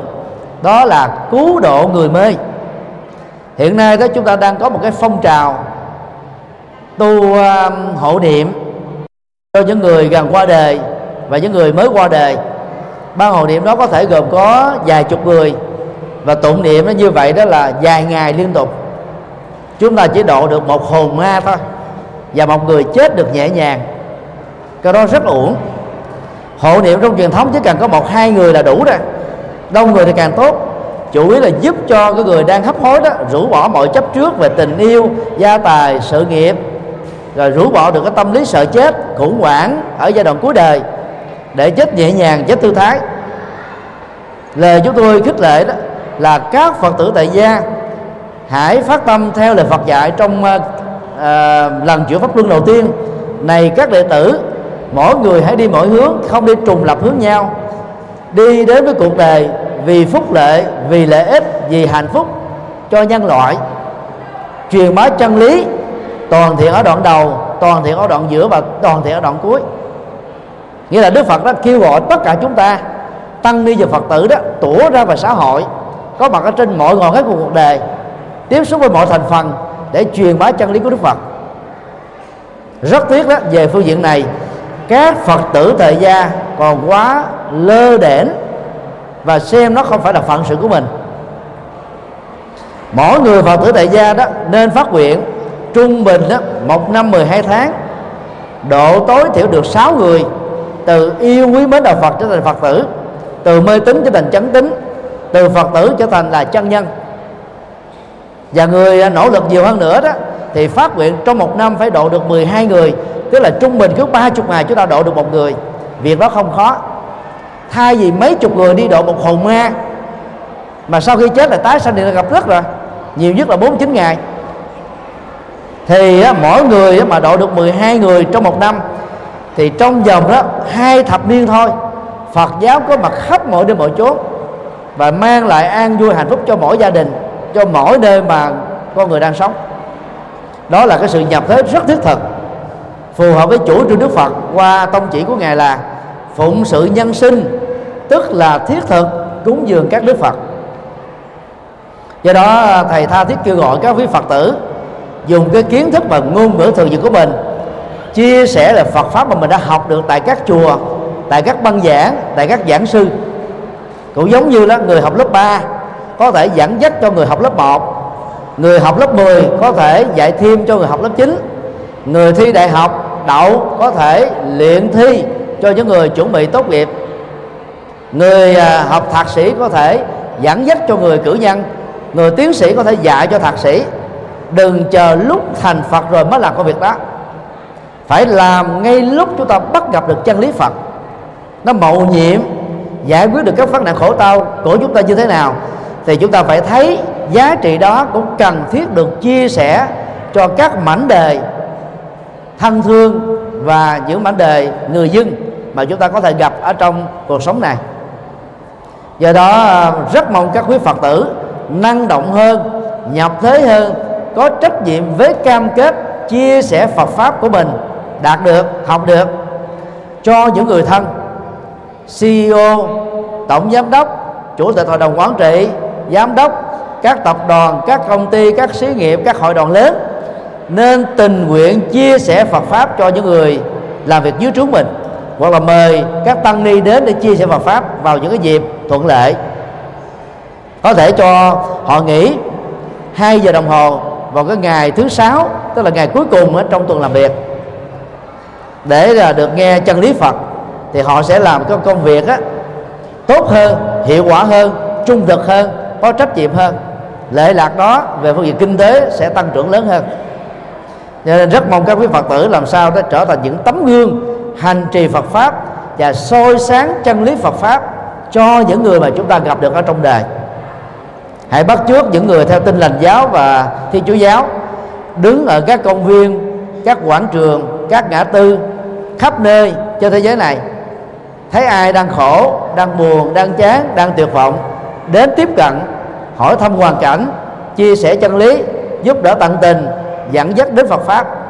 Cái đó là phước báo vô lượng, công đức vô lượng còn hộ niệm cho một người chết, chỉ giúp được có một người thôi.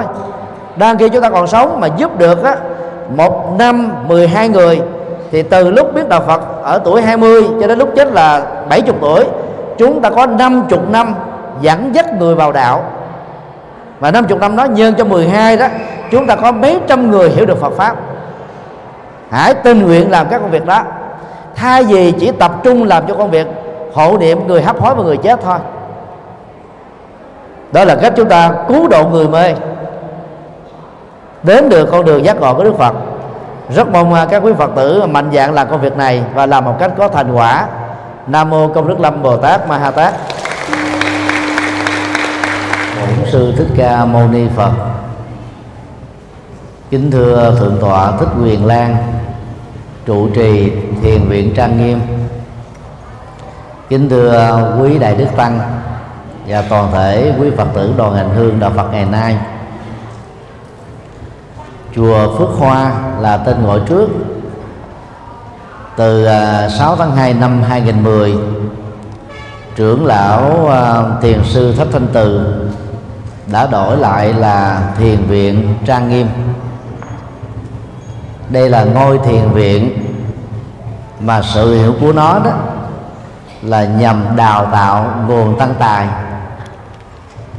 các vị à, tăng xuất thân từ đây, đi à, nhiều nơi trên toàn quốc và nhất là thành phố Hồ Chí Minh, góp phần là xây dựng và phát triển các đạo tràng tu học. Do đó à, sự đóng góp của thiền viện trang nghiêm về phương diện đào tạo tăng tài là rất lớn. Hiện nay thì thiền viện có gần năm chục thành viên tăng đoàn tu học điểm qua như thế để chúng ta thấy um, trong uh, giai đoạn ba chục năm thành lập đó thì nhiều uh, tăng tài đã xuất thân từ đây. Và ngôi chùa đã trở thành như là hoa phước báo cho các phật tử tại gia nhờ vào sự uh, hoàn pháp làm đạo của uh, các vị tăng trẻ. Nay thì um, chùa được đổi tên là chùa trang nghiêm trang nghiêm đó gồm có ba nội dung. Thứ nhất là trang nghiêm thân. Trang nghiêm thân thì có bốn tư thế, đi, đứng, nằm và ngồi. Khi à, trang nghiêm thân trong tư thế ngồi đó, chúng ta sẽ ngồi trong tư thế hoa sen. Hoa sen phân nửa hay à, hoa sen trọn phần. Lưng à, thẳng đứng. Tiếp giáp với mặt phẳng, chúng ta đang ngồi một góc 90 độ giống như bức tường, sừng sững với thời gian. Ngồi thẳng đứng lưng nhưng không gượng gạo, để cho cơ thể trong tư thế thoải mái và thư giãn. Chúng ta hít thở không khí trong lành nhẹ nhàng, thư thái để làm cho tâm được bình yên. Đó là trang nghiêm thân trong tư thế ngồi. Trang nghiêm thân trong tư thế đứng là chúng ta đứng không có dao động. Trang nghiêm thân trong tư thế đi đó thì à, chúng ta đi một cách à, tĩnh tại nhẹ nhàng thư thái thoải mái bình an. Chứ không có đi dư chạy đi một cách à, hối hả hấp tấp vội vã và mất chánh niệm. Trang nghiêm trong tư thế nằm á, là nằm trong tư thế duỗi chân tay đó song song với thân hoặc là nằm nghiêng về phía bên tay phải như là con sư tử chúa hoặc là nằm ngửa như tư thế bình thường. Còn trang nghiêm trong tư thế đi đó thì chúng ta thấy là đi rất nhẹ nhàng đi thông dong đi thoát tục. Đó là phần trang nghiêm của thân. Phần à, trang nghiêm thứ hai là trang nghiêm tâm tức là tâm không bị dao động trước các nghịch cảnh. Tâm không bị dao động trước uh, lời thị phi trước các nghịch uh, duyên trước những sự hiểu lầm trước ờ, những cái ờ, trở ngại đang diễn ra như là hệ quả tất yếu trong quá khứ hay là một thách thức ở hiện tại.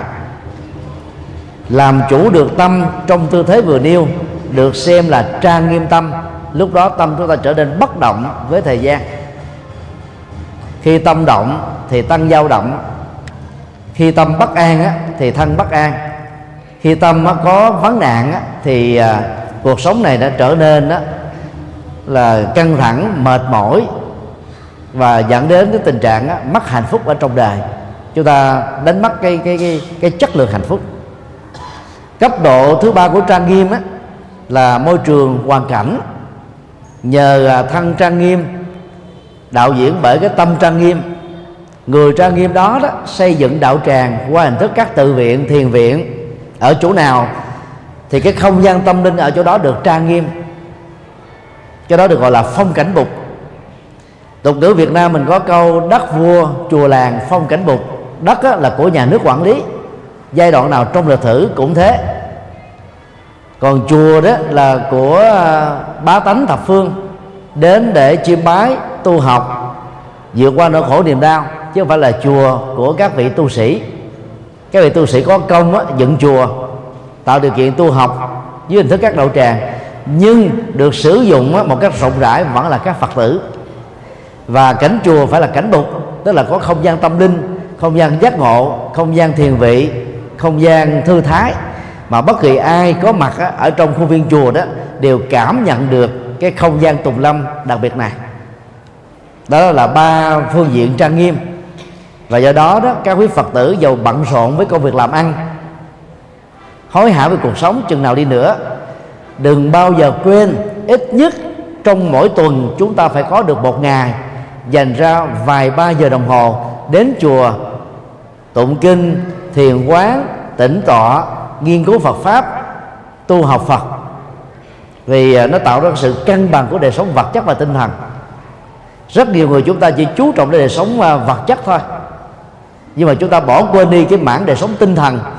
Vốn quan trọng hơn rất nhiều lần so với đời sống vật chất thì ngày hôm nay đó, một ngàn người phật tử tham gia với đoàn hành hương của chùa giác ngộ. Ý thức rất rõ, thực phẩm tâm linh đó, rất là quan trọng. Cho nên quý vị đã dành ra một ngày mùng hai tết, theo truyền thống mấy chục năm của chùa giác ngộ rồi, để đi viếng 10 cảnh chùa, lại phật, nghe giảng phật pháp, rồi à, gieo duyên cúng dường, tăng đoàn ở tại các chùa chúng ta có cơ hội đến đó là chúng ta biết quý trọng đời sống tinh thần. Trưởng lão thiền sư thích thanh từ à, trong vòng mà năm thập niên qua, xây dựng à, trên dưới bốn chục ngôi thiền viện trong nước và nước ngoài. Rất trang nghiêm. Mục đích là để nhắc nhở cho các phật tử rằng bản chất của chùa là truyền bá con đường, đạo đức thiền định và trí tuệ. Mãn thiền định là bị bỏ quên nhiều nhất để sống đạo đức các phật tử đã thực tập trí tuệ qua các trường lớp phật học đã có. Nhưng mà về thực tập thiền, vốn là cái nguồn để kết thúc các nỗi khổ niềm đau, chuyển hóa cảm xúc, làm chủ thái độ, làm chủ tâm, làm chủ vận mệnh vào cuộc sống này. Phần lớn các phật tử tại gia nghĩ rằng đó là dành cho những người căn cơ cao. Đó là ngộ nhận rất đáng tiếc. Đại sư vĩnh minh của tịnh độ tông, tổ thứ ba, cho rằng đó người tu tịnh độ với ờ, phối hợp với tu thiền đó, thì 10 người tu 10 người chứng. Còn có thiền mà không có tịnh độ đó, thì 10 tu tới một người đạt được kết quả. Còn có tu tịnh độ mà không có tu thiền nó vẫn có được kết quả như ý. Theo chúng tôi, đó là một ngộ nhận rất đáng tiếc về Phật học. Đức Phật giác ngộ, dưới cội bồ đề và nhờ thực tập thiền định. Và thiền định đó là sự làm chủ tâm, làm chủ cảm xúc, làm chủ hành vi trong đi đứng nằm ngồi nói đến đồng tịnh thức và ngủ. Cho nên đó, các ngôi tự viện do thiền sư thanh từ à, xây dựng hoặc là học trò của thiền sư đó xây dựng đều đặt tên là thiền viện để nhắc nhở về vai trò thực tập thiền đối với phật tử tại gia. Và sự lớn mạnh của hệ thống thiền viện đó là cái cái phước duyên rất lớn cho các phật tử. Do đó đó dầu ở đâu tu theo pháp môn nào các phật tử đừng bỏ quên thực tập thiền trong quyển kinh phật cho người tại gia và kinh phật cho người bắt đầu đó, chúng tôi đã tập hợp 15 bài kinh về giải và thiền định trong kinh tạng Bali trong đó có những bài kinh quan trọng nhất như là kinh à, bốn pháp quán 16 pháp quán niệm hơi thở và bốn pháp quán niệm. Đó là hai bài kinh nền tảng của thiền, từ đó lập ra trường phái thiền chỉ, thiền quán, thiền minh sắc tuệ phổ biến trên toàn cầu cái uh, cuộc cách mạng về văn hóa thiền đang nở rộ ở phương tây. Phương tây đã từ bỏ đạo đức của họ đi đến với thiền của phật giáo để giải quyết các nỗi khổ niềm đau mà cái thế giới khoa học kỹ thuật hiện đại đó nó làm căng thẳng con người máy móc quá con người là con người bị lệ thuộc vào chủ nghĩa vật chất và hưởng thụ. Thiền giúp cho chúng ta giải phóng nỗi khổ niềm đau giải phóng căng thẳng trị liệu bệnh tật và dẫn đến một đời sống có chất lượng hạnh phúc cao đang khi đó phần lớn phật tử châu á có một hướng là đi về tín ngưỡng hóa. Chúng ta bỏ đi cái mặt mà nước phật giáo. Và chúng ta đang thân tập những cái con đường nó gần với các tôn giáo nhất thần và đa thần đang khi họ bỏ cái gốc của họ để đi theo thiền của phật giáo thì một mảng phật tử lại bỏ phật giáo để đi theo cái tín ngưỡng thông thường. Nó đang có một cái, cái, cái sự phát triển là ngược lại giữa hai trường phóng của đạo Phật và Thiên Chúa giáo ở phương Tây và ở châu Á cho nên à, nhắc điều này, chúng tôi chỉ muốn là các Phật tử dù tu theo pháp môn nào, đừng quên ít nhất một ngày chúng ta có ba chục phút ngồi thiền trong trạng thái tĩnh tọa để lắng dịu tâm, để thư thái tâm, để lắng dịu sự căng thẳng, để thư thái thân và tâm này. Thì lúc đó đó, các hạnh phúc mới xuất hiện có mặt bây giờ và tại đây. Ờ, chúc các phật tử được an lành trong chánh pháp và hanh thông trong cuộc đời. Nam mô bổn sư thích ca mâu ni phật. Kính thưa quý đại đức tăng và các quý phật tử đang à, có mặt ở à, điện phật chùa thiên tôn là hòa thượng thích chân không. Xin à, các quý phật tử hãy dâng cao tràng phổ tay. Từ à, 5 giờ sáng ngày mùng 2 Bính Thân 2016 cho đến bây giờ là 14 tiếng chúng ta đã đi được chín kiển chùa trong chương trình hành hương thập tự và chùa Thiên Tôn là ngôi chùa tạo ra con số 10 các quý Phật tử biết lý do tại sao chúng ta đi hành hương không 8 chùa, 6 chùa, 7 chùa mà là 10 chùa không? Có biết không? Phần lớn lắc đầu. Không sao, Không muộn, Lát nữa chúng ta sẽ biết. Con số 10 đó là thuật ngữ mà nói kết thêm cái phần tân ngữ và sau đó là thập ba la mật. Dịch nghĩa nôm na là mười toàn thiện, vốn là những à, đức tính cao quý mà một bậc chân nhân sau khi trở thành phật tử đó phấn đấu đạt được trong một kiếp người để trở thành các bậc tiệm cận thánh nhân và thánh nhân trong đời sống hiện thực này. 13 la mật đó là được kết nối bởi con số 6 và con số 4 sáu ba la mật và phần lớn các phật tử đều đã thuộc lào gồm có đạo đức bố thí tinh tấn kiên trì thiền định và trí tuệ. Trong uh, truyền thống Phật giáo uh, nguyên thủy đó 10 ba la mật đó giữ lại năm ba la mật trong số 6 và tỉnh lược đi uh, phần thiền định. Thế vào đó đó là năm ba la mật còn lại bao gồm xuất gia nguyện lực kiên trì à, tâm từ và tâm buông xả. Cộng à, năm trong sáu ba la mật với năm ba la mật mới chúng ta có con số là 10 ba la mật tức là 10 trọn vẹn về phương diện đạo đức và những uh, uh, đức tính cao quý mà con người có thể đạt được ở trong kiếp người. Về uh, xuất gia đó thì đức phật thấy rất rõ nhiều phật tử có tiềm năng đó nhưng chưa mạnh dạng chưa tự tin. Do đó nêu yếu tố xuất gia thành là một uh, năng lượng ba la mật đó để giúp cho những người tại gia có lý tưởng cao quý thích sống đề độc thân à, có cơ hội đó, trở thành các vị tăng sĩ để phụng sự nhân sinh một cách đó, trọn vẹn và toàn thời gian hơn. Nguyện ba la mật đó là quyền lực lớn nguyện đại hùng trên nền tảng có lòng tự bi lớn để chúng ta thôi thúc chính mình lên với có tinh thần chính mình tiến tới phía trước kiên trì uh, uh, ba la mật đó thì nó cũng gần giống như là nhẫn nại. Nhưng mà ở đây đó là kiên trì với thiền định với những cái quả vị tu chứng mà người uh, xuất gia và tại gia cần hướng đến. Tâm từ là lòng uh, từ bi thương xót những người bất hạnh và giúp đỡ họ vượt qua được nỗi khổ niềm đau để đạt được an vui hạnh phúc như chính mình tâm buông xả đó là rũ bỏ. Mọi nỗi khổ niềm đau, mọi trói buộc ở tâm, bao gồm tham ái sân hận, si mê, chấp thủ. Và buông bỏ quá khứ, vị lai, sắc, thanh, hương, vị xuất phát. Năm đặc điểm vừa nêu đó, cộng với năm ba la bậc đầu thì tạo thành con số 13 la mật. Cho nên các quý phật tử đang có mặt tại chùa Thiên Tôn, cảnh chùa thứ 10 giúp cho chúng ta hoàn thành 13 la mật hãy dâng cao trọng của tay thật lớn để tán dương mình, vì chúng ta xứng đáng được tán dương. Hòa thượng thích chân không đó là một trong những người đi đầu về à, phong trào à, sinh hoạt giới trẻ tại thành phố Hồ Chí Minh, nói riêng và trên toàn quốc nói chung. Và hòa thượng cũng là người à, biên soạn nghi thức kinh tụng tam bảo, thuần việt, đồng thời biên soạn một nghi thức lễ cưới rất là đầy đủ.